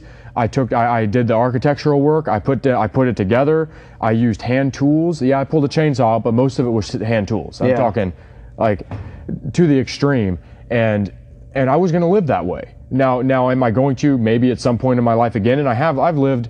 I've lived in a on an abandoned island with a few people, um, a total of over a year and a half of my life. Wow. Now, three months at a time, off and on, living in the Canadian wilderness, though. Yeah. Like living that way. I'm talking. I'm catching my food, my fish every single day to eat at night. You know, I'm taking solar showers every day. I'm training doing pull-ups off of tree limbs and picking up rocks, and I'm genuinely doing it on a regular basis. And I'm living that way. And I can tell you that, in my opinion, on the, I'm going to be. Uh, three months like that is worth three years the regular way. So Yeah. there, it is something I strive to get back towards. But on that note, it is interesting how much before we leave this topic, I do want to say that if there's a single thing in my experience, having the opportunity to tell anybody listening, if you ever find yourself needing a little bit of authenticity or a little bit of guidance from the self, and you say, you hear us talk about these ideas, and you go, Well, I don't really know what I specifically want, I got a recommendation for you. Do it in a safe way, but get yourself out in nature for more than one night in a small group or even by yourself, assuming you can safely do so without the distraction of technology and without too much time even talking to others. And see how you feel and what you think about by the end of that two to three to four to five day period and see where you've come to. Because chances are you're going to walk out of there and you're going to hear thoughts you didn't know even had it you had in your head.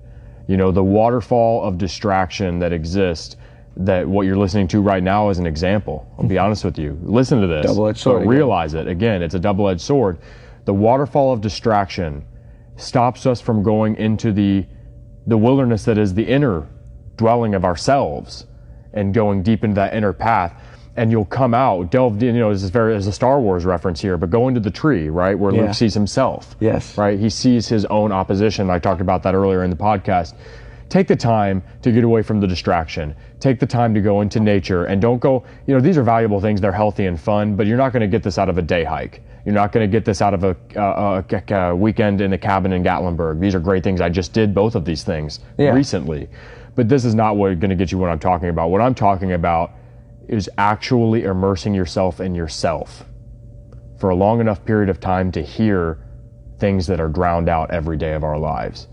When you get away from the distractions that are the foundations of our habitual habits, all of a sudden you might start learning who you are. And on the note of ancestry, you might start hearing the whispers of the millions of lives that came before you that create the inherent hardwiring of what you are. And get yourself in an environment closer to that, and you'll start to be able to relate maybe to what it means to be a human being rather than all the labels we attach to being a human being alone in nature for any period of time, and all of a sudden you realize that people have people have been doing this for millions or billions or whatever, right? I mean, Yeah, beings, we don't even not know. humans, right? have been doing this for for a- an un, unfathomable period of time. You know, I love the things I do in my life. I love deadlifting. You know, I love reading books. I love, you know, all kinds of things, right? But those are human constructs that have been done for thousands of years, or in case of deadlifting, not very long at all, right? Unless it's a log. But the point I'm getting at here is that get yourself in an environment, in a circumstance where all the ties to the illusion that, you know, in, in the Buddhist terms that we call the distractions of life are, and get yourself immersed in the, in the one true thing that doesn't change with time, that's always there, and that is nature. And uh, I guarantee you, you let the lights go off for long enough, that authenticity aspect that you feel you might feel worried about or feel lost on and not have enough of your own authentic character or desires, you're going to gain that out there because it's in there. You're just not listening to it. So that's my little spiel. Wise words from Drake Eaton. Yeah, I think I think that is super important. I actually myself probably never been on that kind of self journey. I think um, I think I should do something like that, a big deeper self reflection. Now, the trick is, you know, you got to find the time for that. Exactly. And That- so for balance. for those of you that are listening to that and going, dude, I've got so much going on right now, I can't do that. Fine. Here's you know what I think is another good tool, building off of what Drake just brought up, is that reflection. And people woo woo it all the time. Yeah. And you can call it this or not. The word is often used as meditation. Yeah. But whatever, it's meditation, self reflection. But I think it is important to take time for yourself, shut off the electronics, shut off all the outside Yes. um, distractions, and just be in the moment with yourself. Now, it doesn't even, you know, with your thoughts, it could be no thoughts. You could, Sometimes a nap is a meditation. Yeah. Honestly, it's a time just to quiet the mind. to turn off and instead of living in this overamped idea that there's you know time's always you know you're always going to feel like there's a, a an hourglass full of sand otherwise you know if you don't take those moments to realize you know people and i do this too like you just said you have to find the time for these things that isn't easy even finding for a lot of people at least when you say it finding the half an hour to an hour of the day to meditate and the hour of the day to exercise and all these kinds of things isn't easy in quotations right But- Right. but at the same time, or in the more extreme circumstance, what I just said, you know, going three days in the woods, right? Let me tell you something. You'll very quickly realize three days in the woods that all the things you had going on, They don't matter. they don't. Well, you're in the woods for three They don't days. affect what you're doing. They aren't even all. real. Yeah. If you can exist independently of them, right? People don't even realize they can exist. I love phones. They're a great tool. We're using one right now. Yes. people don't realize they can exist independently of these things. When you do for any period of time, you'll start to realize it's almost like a great weight, you know, your atlas in the world is taken off of your shoulders. Yeah. Because Well- you recognize that there's nothing to rush back to. You're choosing about- to do these Think things. Think about vacations and how everyone is. Yeah. They, they love vacations. They love Why? vacations. Because it's a break Yeah. from all of the distractions, Yeah. and if, they're especially present. if you do it right, They're typically present. present on vacation. You because ask it's a new the stimuli. majority of people, and, I go, I go, oh well, what do you want to do on vacation? It's it's either one of one of two things. It's either some type of you know activity that they really want to do, which is cool, which is great, or it's something about just being in nature. I just want to go on a hike, or or Sit simply. I want to sit on the beach and do nothing In the sun. In the sun, and and that is Yeah. a form of meditation Yeah, right there. absolutely. taking in the nature, said. or like you said, sightseeing, sit on a hiking, whatever. You you want to be in a cabin in Gatlinburg. Why do you think that is so popular? People don't know what they're desperate for. Yes. But they do know. But they do know, They just don't know how to word it necessarily. Uh, and that's a great point. I mean, uh, on another topic we talked about earlier, why do you think gardening is the largest hobby in the United States? People have an inherent subconscious, absolute desire it gets more common as you get older because people get further from it, right? Mm-hmm. The fire of like just wanting to interact with other people starts to burn out and they realize they haven't interacted with their world. Yes. The world that sustains them. I'm not being a hippie right now. I'm telling you that this world literally sustains We're you. here because of we it. are here because We- of that soil. we live, because we of that breathe the air. air, we- Exactly. So you start doing things like gardening and they don't know. They may not have some tribal mindset like I do or whatever. But the point is that they are doing that because there's a deep subconscious desire and magnetism for them to put their hands in the soil. Why do you think people want pets? Yeah, pets. It's attachment yeah, to nature, to the animal within bit. themselves. But I that's mean, why. Why do you think people who want or who have kids already, or why do the kids? They all want pets. They want that attachment a Yeah, little bit to that nature. absolutely. Or you know, when you Absolutely. everyone like you, you stop and oh, shh, there's a deer. Like take it in, look at it. Things The- like the that. awe of nature. Bird watching. all these bird things. watching. That's one of the biggest hobbies in the even world too. hunting. Bird watching. No, hunting, it, it gets a bad rap, but it's like it gets a bad rap. But the point is that it's an intimate thing. If you talk to the real hunters, Real that hunters. do it for the food, for the resources, it is a hunt- very intimate experience. it's a spiritual experience. Yes. And and you know it's and this is where I have an issue. It's uh and I'll I'll be opinionated on this one. I'm quick to some when I really do have opinions, I'll be quick to be opinionated. When I don't, I'll remember the perspective we talked about this whole time, right? Yes. But this is a quote from Joseph Campbell, who's an excellent writer. If any of you haven't checked him out, I highly recommend it. He's the guy who really talked about everyone's hero's journey within, right? Okay. The hero with a thousand faces, that we each go on our own path of a, of a hero's journey in our life. One of his quotes, and I paraphrase here, is that the first step away from, and I'm not hitting on this again, but vegetarianism is the first step away from nature is the statement. Now, a lot of that's going to seem confusing, well, because it's a lot of times it's for the moral support of the earth, and I see where they're coming from statistically. But what it often represents is a lack of connection with the way where the world works. He follows that quote up with life feeds on life. It doesn't matter what kind, it is unavoidable. Mm-hmm. It's life feeds on life. And now we're starting to finally realize that even grass, the smell of the grass you get when people are cutting their lawns, that's a fear pheromone Yes. released yes. by grass to tell other grass they're about to die. Okay, that's a fact. That's not an opinion.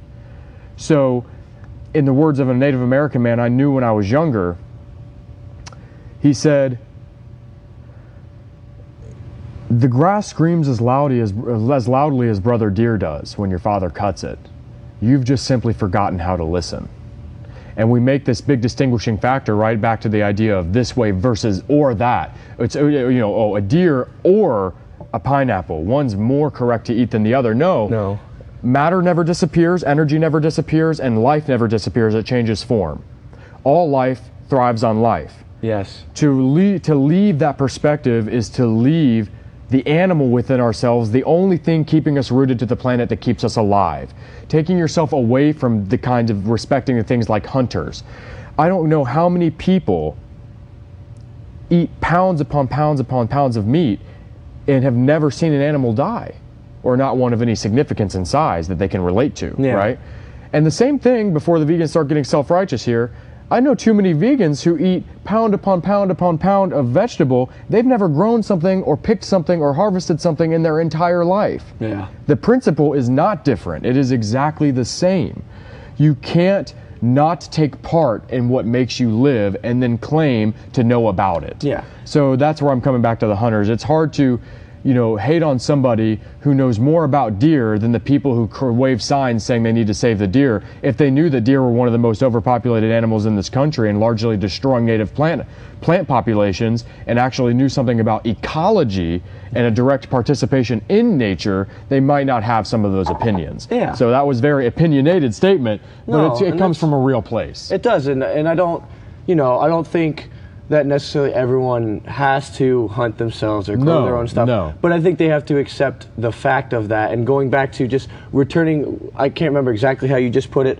But just like returning to nature and realizing that we are a part of this cycle. Yes. And yes, again, we got all this great, cool stuff, these buildings, the structures, all that. It's great. I love it. I live in a you know shelter, you know, apartment. I'm not at you know out in the woods by myself, Right. whatever. But we do have these things that distance us from it, and we lose that connection, and then we look like we're this outside. Exactly. And then we claim, and then we make opinions about it as if we're in it. And that's where my issue comes in. You know, this is a, a con, the wolf and the deer have a contract between each other.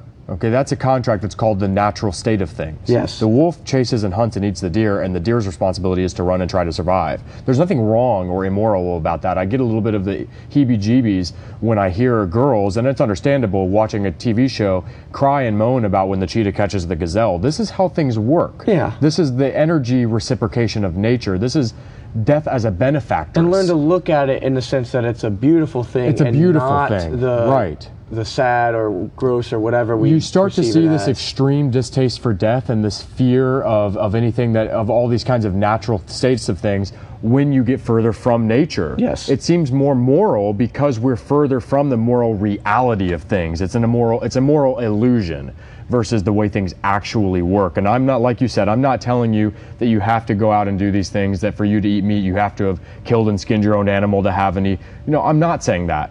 But what I am saying is that having a direct participation in nature will benefit your life and it will broaden your perspective in a healthy and wisdom based way. I can tell you that is a fact. Simply taking the time to actually participate rather than develop opinions about things you don't do Yes. is a danger is, is a beautiful thing because developing opinions about things that you haven't take a, taken role in is a dangerous thing. And that's why, know? again, I try and go back to nature's and be in this natural state as I can. And again, I still use plenty of technology, but I Yeah. try and do things that remind me where I came from. So going back to the heritage thing again, I don't know Where do you exactly come from? where it is, but I know I came from But something. I know beautiful- that now we have there's technology to something show here. you. Isn't that a beautiful That thing is right true. there? I That is can- kind of wild there. I you can know, check that out and You it can develop a different benefits. sense of identity just from that. You can Yes. literally using technology, this double-edged sword. You can also learn more about the past and what isn't based on technology. And I think that's beautiful. One thing I wanted to say before we wrap up on this topic was something that will always stick out to me that I read a book once called Ishi. Uh, it was about a Native American in, in Northern California who um, was living in the truly Stone Age way up until the 19 teens or 20s when he came out of the woods. He was the last living member of his tribe, and he was found by a butcher in a small town, and he had never seen a, a, a civilized person's face in his entire life. He had never seen metal in his entire life. Okay, we're talking 100 years ago, right now, where we're sitting, and this guy was living as they lived 5,000, 15, 50,000 years ago. And what was fascinating was when he was brought into the loop of things. You know, these white doctors and stuff, these these civilized guys were really fascinated by him, and they took a long time to find similar Native Americans just to be able to speak a similar enough language to his to then bridge the gap, which took a year or two in and of itself just to speak to the dude. And when they finally were able to do that, they took him out to places like the city. Talking about a guy who's in his 40s who has never seen anything like that, and he's never been around more than 10 to 15 people at a time in his life. And they asked him, What do you think about this building? And of course, from our perspective, they expected him to be amazed or in awe at this tremendous skyscraper. It might have been even like at this time, that wasn't yet the Chrysler building, that was after, but it was of that nature. And and he looked at it and he goes, well, I've seen mountains much larger than that. What are you trying to impress me with? and they were dumbfounded by what they had lost connection with. They took him and they showed him a plane, a fighter plane, which are just starting to get going. This is a little bit post World War One. They said, "Well, look at that! A man's up there flying." And he goes, "Well, that's that's interesting, but I've, I've got to tell you that I birds do fly much better than that, and I've seen birds fly many times. So I'd rather watch a bird fly." And that's just a reminder for ourselves that a lot of what we think is cool and better is really that we've lost, we simply lost appreciation for what we do see every day. Yeah. The foundations of how we do exist. And that's, you know, it's great to always look forward, but sometimes I think progress for the sake of progress leaves us all blind and dead. Yeah. You I know, think we do lose because we forget touch of the fact that people have and are happy, content, and healthy for a long time and still are all over this planet without the beautiful things we do enjoy for our comfort every day. But if we can at least remember that there is a life without those distractions, I think that really changes the quality of our existence and it reminds us that yes, I enjoy using my cell phone, but I can exist without it. Right. Yes, I like I like lighting my bonfires with uh, a, say a match or a lighter or even some people use gasoline. I don't, but you know, sure that's great. That is a wonderful tool. It's a lot easier. But just remind yourself it's kind of valuable that if you needed to, to be able to start it with a bow drill. And there's a lot of respect to be had for that. Yeah. You know, and the same thing with exercise. You know, don't wear a belt until you need to put one on. That Yeah. idea, right? Yeah, I can use these tools to enhance my Right. lift, but if I don't appreciate what all it takes to get to that point and be there without it, then I really don't see the value in what we have Right. already. Right. Again, if I can't, you know, this example right here, and yeah, we're using technology, but but in essence, forget that this is being recorded. This is real, you and I talking face to face. This is a great thing that Yeah. is kind of lost on Yeah. society be- because of these. Now, if we can instead learn to appreciate this conversation and then realize, guess what? I could have this with you if we weren't in the same room because of this. Yes. Now that's cool versus Yes. only relying on this instead of saying that a reason not to have a conversation. yeah, reason not to have a conversation. Yeah. Exactly. You know, you go to parties and you see 20 people sitting in a room and 15 of them are looking at their cell phones and Yeah. the other five are sitting around awkwardly silent looking at the walls or the TV screen. And that's a reminder to you that that could be 10 incredibly meaningful, authentic, original conversations going on. And instead, Yes. you know, so yeah, we can use these as a tool or we can use them as a distraction. And I think that goes to everything in life. But like I said, you know, it, it, it's great to listen to a podcast. Before you listen to podcasts, make sure you're capable of having a quality conversation first yeah. or before you make one. But the thing is, we did this because how many quality conversations have we had in the gym? Exactly. And we and now we got to have one for much longer, cover a broader variety of topics in really a more comfortable way Yeah. because we we got rolling. Yeah, exactly. And we where we set the time, we, we made sure it wasn't just you know in passing where it's like uh, it- you know every time I catch myself, I go I'm looking at the clock and I'm like I want to keep talking to him, but I, I gotta get I gotta this hit done. a set. I gotta, go here. I got a client coming. Yeah, exactly. Yeah. And it's just like We set the time aside for this. Exactly. And, and I think that's something that it's important to people. Again, like I said, for, for whatever reason, I don't know if it's just I've been paying attention to it more in the last month or so, or if it's just happened because, again, I, I- I do believe things happen for a reason. Maybe it's happened because I'm getting into this. Yeah, we're in here. Interruption by Shay.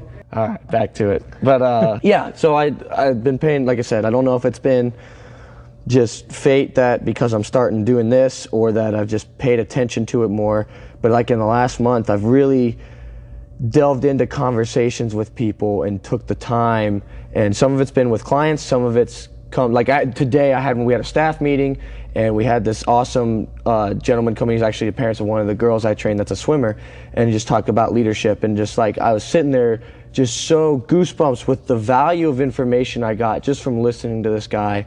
And it's like I think again, like you said, people miss that opportunity. Yeah. You see it, Yeah. like you said, you see it at parties, you see it at couples at dinner on the Oh, yeah. phones, or just awkwardly staring at each other, and it's like, why not just have a conversation and see where it goes? We didn't Right. plan any of this. We're on the, the second 40 minute For- segment, yeah, so an hour and we're 40 gonna be minutes. doing it- I mean, that's and a great thing, Yeah, like- and it's just it just happens, and it's and it's everything's been a value. Nothing's been a waste. Yes. Not one second of my time No. or your time. I feel like No, has been everything wasted. here. I mean, we keep going because we want to. Yes. You know, this isn't a responsibility. This isn't paying us. It No. might one day, but the Yeah. point is that this is something we want to do, and it's like.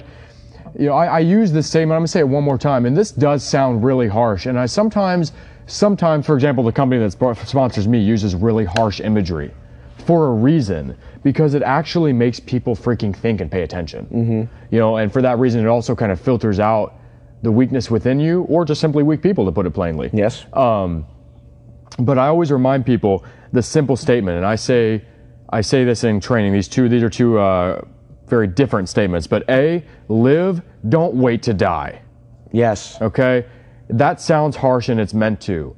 A lot of people are waiting to die. They are not consciously observing their own life as it passes, or playing any role in creating the environment that is their life Yes. consciously. Or maybe not necessarily waiting to die, but just toughing out something like retirement. Right, People that just look forward retirement to retirement. from life is like is just they might as well be just laying in bed waiting Yeah, for it though. You but know they, what I mean? they It's- don't. They just yeah. focus on. I just got to get these years in, and I got to retire because then I'll be at peace, and, and then I'll be at peace. then. and then versus, then they literally are waiting though. Yeah. Because then they're 75. Then they literally might be waiting. and they lost die, the right? meaning Yeah, because along the way they didn't give intention to Exactly. what they were doing and So try. Like you said, that's why I say that so harshly. It's just because you've got to remind yourself that this is the only. Well, maybe it's not, but right now this is the life you got. At least that we know of. that we know that right we now understand. this is the life that you've got. Yes. You know, so whether or not there could be a thousand other ones, but this one is this one and it's now. Make it count. So make it count. And on the same note, I always have this as a funny little less on a less serious note. Clients, you've experienced this, I'm sure. Very common for me. Oh, you're killing me. You're killing me. You know, they're doing something hard, and I, I I've said it myself. But I, my response to my clients is always the same thing because words do create our reality. I say, hold up, no, I'm making you live. I'm making you live right now. You're going through a challenge. You're actually suffering. And because of that, you're physically present. You are present, mentally present Yes. right now. You are doing this. So you're alive. Yeah. You're living. You're not, I'm not killing you. I'm far from killing you.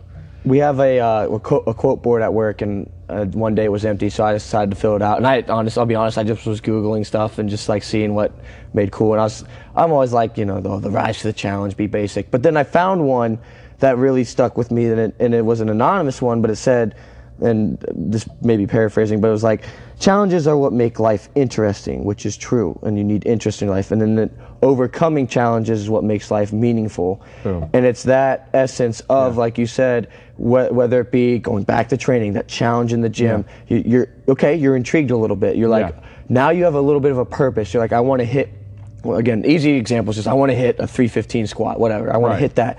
And then when you get to that point, and you look back and see all the work, like that gives you so much. There's that meaning. carryover gym to the life and again because you can same see. Same thing. Yes, that's in your career, whatever it is. You you know, And that can even be object, that can be sorry, that can be quantified, which is the beautiful thing of it. And so can life though. Yes. Because we create the value of our life. This is very um very much uh, like uh, not, I don't mean to say esotericism. It's existentialism largely, but Mm-hmm. you know I do create the value of my life, right? So if I create the value, back to the prophecy idea, if I can write the story of my life, when I live that story, just like I say I want to squat 315, and then I do, it has a lot more value than if I walked in, didn't know what I wanted to do, and squatted 315. I'd be like, yeah, I, I did squat. Uh, uh, what is it? That's 315 pounds. That's what I squatted. That wouldn't have very much value. It's the idea that it means something that gives it that value of overcoming. I remember I went through a challenge in my life. I won't get deep far into it, but I've definitely been in some hard places, and I found myself, you know, going through some challenges that were very, very real, not in the emotional day-to-day way that most people mean today. I mean the very real kind. And uh, I won't go deep into it, but I can tell you that I walked away with a single lesson, and that was understand and overcome life is a process of understanding and overcoming. Mm-hmm. Those things can't be separated from each other. To overcome without understanding takes the value out of overcoming. To understand without overcoming is just knowledge without application. And I saw that largely there. You know, you have to have the, you have to go through the suffering, you have to go through the experience to overcome something. But if you're not d- doing so presently and engaged and intentionally, you'll never understand what you've overcome. Yes. And so I use those kinds of things as a little relationship between each other. and when you do it with that kind of purpose, and you get into that mentality, that's when the, the challenges or the, the failures and the mistakes don't necessarily become the failures or the mistakes No. so much as they become lessons. Yeah. And that's a that's a big part of our job, I think, is to help people realize that again why I love this stuff because it translates because not every workout session I have is going to be what I want or good No. but I'm going to learn something from it I'm going to Yeah. figure something out or I'm going to change Yeah. what I'm doing and try and better myself in a certain way and not get caught up necessarily on oh I didn't do it I'm not going to be able to do it and like, going back to again I think that's a big part of our job is just helping people realize that process of it's not going to go well and there's going to be and I don't even like the term failures like I said lessons You there's going to be lessons Learn. You win or you learn is Yes, a very classic exactly. statement for a reason. and it's and unfortunately you see a lot of quitter mentality today and just I, I hate the phrase I can't and just like and that that's a reason for not doing something My girlfriend's that, father can't. says can't means won't try. yes Can't and, means and can't try. just means you're counting yourself already out of thing Yep. now you go and you attempt it and maybe you didn't but you still how would i put this without losing my train of thought necessarily?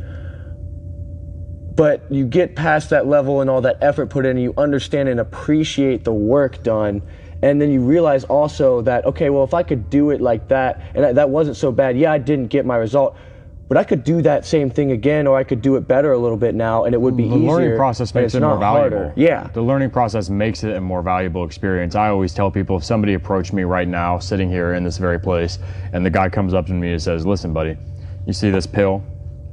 I could give you this right now. No strings attached. And you will have the heaviest lift you ever wanted and the greatest physique you could ever imagine. And you'll have it tomorrow when you wake up. You won't even have to do a single workout for it. Now, a lot of people are going to be like, well, shit their pants and go, oh my God, absolutely, I take that pill. Well, let me tell you something. Here's the difference between a mentality based on discipline and a mentality based on motivation. I would say, get, get the hell out of here. That, that's no, absolutely not. Uh, a disciplined man, man takes that as an insult. The idea that someone would just give you everything you wanted right now without going through the experience to attain it yes and and because it, it's it's in the attaining that the experience has fruit that it that it becomes ripe you know that the experience is worthwhile enjoying and pursuing. And you get attached to the idea of outcome again only outcome. And you see it in the in the fiscal financial world a lot. Yeah. and that's a that's a great lesson to be learned in in that sense is um, I mean I remember my parents talking about learning the value of money because if you're just handed it and you see all the time people that get too much money too fast and guess what? They don't keep it because there doesn't Yeah. it's not value because they didn't put in as much work relative to the value of what they got out of it. Exactly. versus you see a lot of times and i had this great uh, leadership seminar class probably the best class i took all of college and all it was was pretty much guest speakers and lectures. And it was all, all these uh, top guys. One was a guy from black hawk down um, the, but the one i really remember is the guy who started and owns hgtv and he said when he was 22 which which is what i was at the time i'm getting this so he's he's my age right now. I'm in a college seminar. He said when he was my age he was a janitor at a college just to help pay for some partial classes.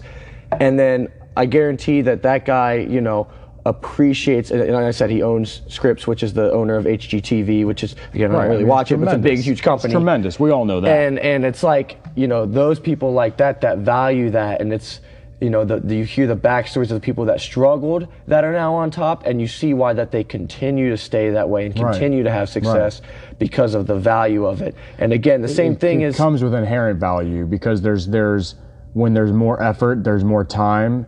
It has an inherent higher value. You know, even in the popular opinion, you hear a lot of things. Now, I don't agree with this, but for example, you know, in the powerlifting world, you see a guy like Andrei Malanichev, whom a lot of people listening to this won't know, but he really is one of, if not the strongest powerlifter really ever, um, or dang near, right? And uh, he's, I don't know how old he is. He's an older guy. He could be in his 40s by this point. Or Big Z, Zydrunas from from uh, World's Strongest Man, et cetera. Guys who have won some of the most prestigious strength sports in the world, and they're very old relative to the sport. And when people ask them, you know, what's the secret?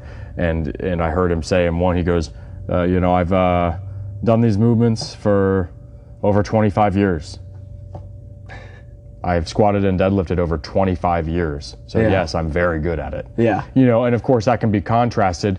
And a lot of times you do hear the negative connotation attached to guys like Larry Wheels or something, right? You know, well, he's a freak. Well, he just does it that quick. And the thing is that it is amazing what he does, but it's interesting how there is this deep respect that comes along with somebody who has been doing it a long time. You see an Yes. MMA fighter who's still fighting in his 40s. He doesn't have to be the best. There's an inherent respect that comes along with the amount of time he's invested into that given pursuit. Mm-hmm. You know, a life of this is an Ortega quote, a great philosopher, but a life of de, a life of absolute devotion to anything is a beautiful life. Put yourself into it for the long haul. See it through, and it will have value. Expect something to occur overnight. It might. Will it have the same value though? Right. Maybe, maybe not. Not in my. And that's and, and not saying there's anything wrong with taking advantage of breaks. You know, I- another. No, absolutely I had not. a stats class and um, the teacher. I don't know if it's his quote. It's probably not his quote. Actually, it's too too good to be his. No offense, Mr. Brock. Um, but he, uh, he always said, "Luck is where preparation meets opportunity." And so, you know, when you are well prepared and you, you set yourself up for the success and something does come along and you take it, you don't take it for granted though. No, you no. you really appreciate that opportunity. Like like I'm more and more every day now appreciating the place that I ended up at.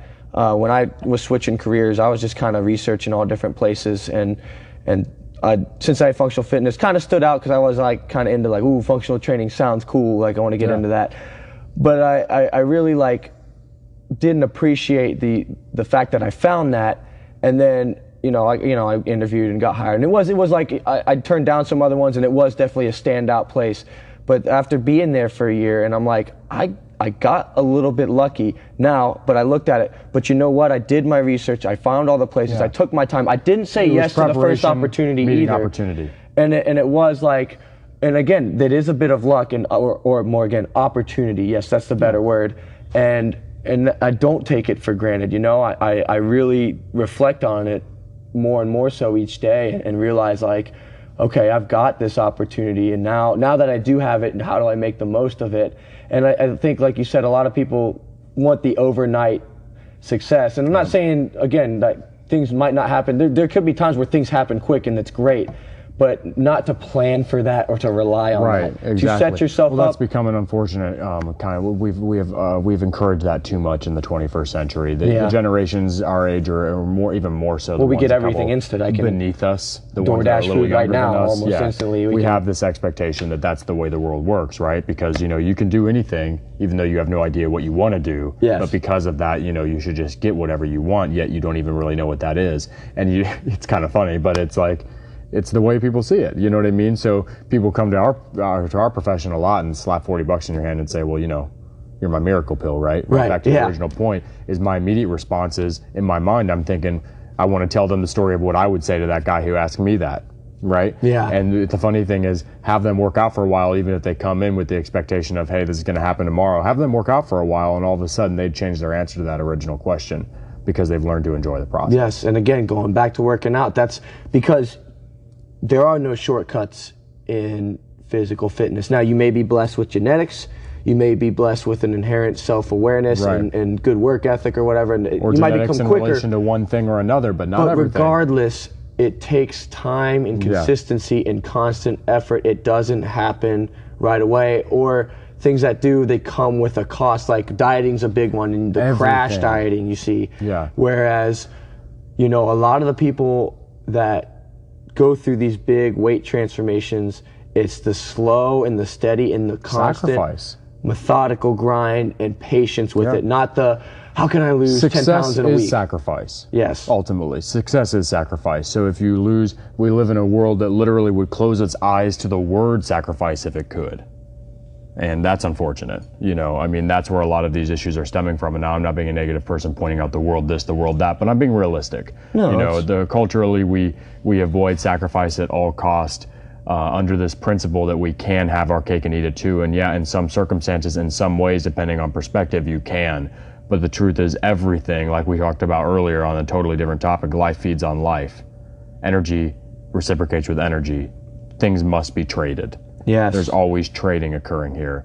You're not just, you know, a spontaneous energy creator. Okay, like there's there's the trade of energy going on one way or another. Everything that you enjoy in your life, I can tell you right now, I'm taking care of my mother for reasons I won't get into, but you know everything that I was gifted and blessed by for her, I am now reciprocating. That's energetics right there. I'm reciprocating now. It's a large workload on my shoulders, and and and, and a lot of energy put out, and a lot of care, etc. And uh, you're going to learn that that's true of everything in life. You know, sure you can take the you know you can take the weekend every day or every day to get drunk and do these kinds of things, and I'm not hating on that. I like having a good drink. Yeah. But um, you know you can do that and enjoy the the fruits of the the rewards or the fruits of that at the sacrifice of say your fitness or whatever else it is you know your life and other aspects or you can dedicate yourself to fitness wholeheartedly and you're going to be sacrificing some of those other things right? So everything is sacrifice even in a note of athletics. The better athlete you become the more the more the sacrifice is not training. Yes. the less of an athlete you are or, or a lifter or whatever the more the sacrifice is training. So And it's all relative. Unfortunately, like today's society's just been conditioned that, that there's something a little bit off with that or wrong with that. And it's it's tough to balance doing stuff like that and trying to make that sacrifice. And and the weird thing is I find it's it's kind of it's it's easy for me to do it with myself. It's harder for me to do it in my relationships because it's like you don't want to people to think that you're not or they're not worth your time or anything mm-hmm. like that. Yeah and- you don't want to feel immoral Yeah, you don't want to feel that way, and, and, and it's all about balance, and you do need to make time for relationships Yeah. and everything else that goes along with it. But I think a lot of people get caught up and so dependent on that end of it that they lose sight in their own self and realize it's not a selfish endeavor to, to want to improve, no. but it's a, it's a higher calling to yourself, and that I think if everyone got along on the same page with that, that they understood each other's ways of of wanting to better themselves and spending more time on themselves, then it wouldn't be this like, you know, like I, I get this worry, I get this fear that I, I don't see my friends as much anymore, especially like my older friends. I rarely see them. And I don't want them to think I don't ever think about them or that they're not a part of my life anymore. But it is like, you know, what is my main goal? And and I think that a lot of people don't have that main goal, so that they Yeah. rely too much on the interdependence of each other. interdependence or, or really yeah interdependent or dependence, Dependence. more appropriately i mean Yeah. that becomes dependence rather than in independent interdependence and it's a dangerous thing because you have to recognize that well one individual improving improves their social group when the social group no longer improves at the rate of the individual, it's going to change a little bit here. I'm not doing that whole, hey, leave the people who aren't as cool as you behind thing. That's not what I'm saying. But what I am saying is that um, growth is is mutual. Mm-hmm. Ultimately, in our lives, in our relationships, if we if we strive to better ourselves and we strive to better our in group, or vice versa. Strive to better your in group and you will better yourself. Strive to better yourself and you will better your in group, mm-hmm. whatever that relationship may be that we're talking about here. Yeah. But you know, if I if I improve my own standing in the world and my own standing within myself, my girlfriend, my mother, my best friends, my gym friends are only bound to profit from that, assuming they themselves are not in a state of resentment. Yeah. But um, And I, that's- I look at everything that way. that's one of the main goals of doing this type of thing is to i think and, and that's again the the joe rogan influence but that's one of the things that influenced me to start realizing when you hear other people talk about that because i think everyone has a little bit of that inside them but they don't want to be that outlier that person that everyone else looks to That actually puts themselves puts out there. themselves you out there to do it. People are very scared to put themselves out there. and I think the there. more Yeah. people hear about other people doing it and talking about, because I, I'm telling you right now, I, I'm the happiest I've ever been in this pursuit because I just realize how everything comes together. And uh, I'm not saying I know everything, but I, I'm seeing this some things, though, I'm yeah. realizing and I've picked up on it, and that this this pursuit lifestyle, the climbing the mountain journey. Is a great way to live, and if you can get everyone on the same page, I think if if everyone around me lived on that same page and everyone around them lived on that same page and the whole community, then everyone would feel that same success and everyone would be on the top of that mountain together. Yeah, absolutely. And tha- that's where it would reminding ourselves that we're we are where we are right now, and the statistical fact, like us having this conversation, just statistically is low in the first place. Yes. We even started, right, but we are doing it, and remind me, reminding myself of that, realizing that increases the value of the situation. Exactly. And so again, going back to one of the main goals, if this can inspire other people to just find themselves in a certain way and start talking to other people. I'm not saying you have to listen to the two hours that we spent talking and that it's all useful information, but if you get a little something out of it that just helps you push in that direction, then, you know, we've done our job. If not, I still enjoyed talking to you. I Yeah, enjoyed sitting down for this, Likewise. and hopefully we got a little bit of personal growth out of this. I mean, I think we absolutely. You walk away from every circumstance through growth because we said it. I said it already, but you do win or you learn. So every nothing, nothing is wasted, right? Even if you talk about things you didn't want to talk about, now you know you didn't want to talk about that, Yes. or listen to it. So for that matter, I'm grateful. I'm grateful to have been on your podcast. I'm grateful to have gotten some uh, gotten some thoughts and some words out Drake, it's been a pleasure. I guess we should wrap this up and keep the. on our second hour. Yeah, we'll, we'll start slow. We'll do this Yeah. again for sure sometime Absolutely. soon. Until Um, next time. Exactly. Uh, for anyone listening, come check out Drake Eaton at Paramount Fitness. If you're on the west side or east siders, you want to come over and visit me over at Cincinnati Functional Fitness. Both great places to train, both great places to get better. So with that, we'll uh, we'll wrap.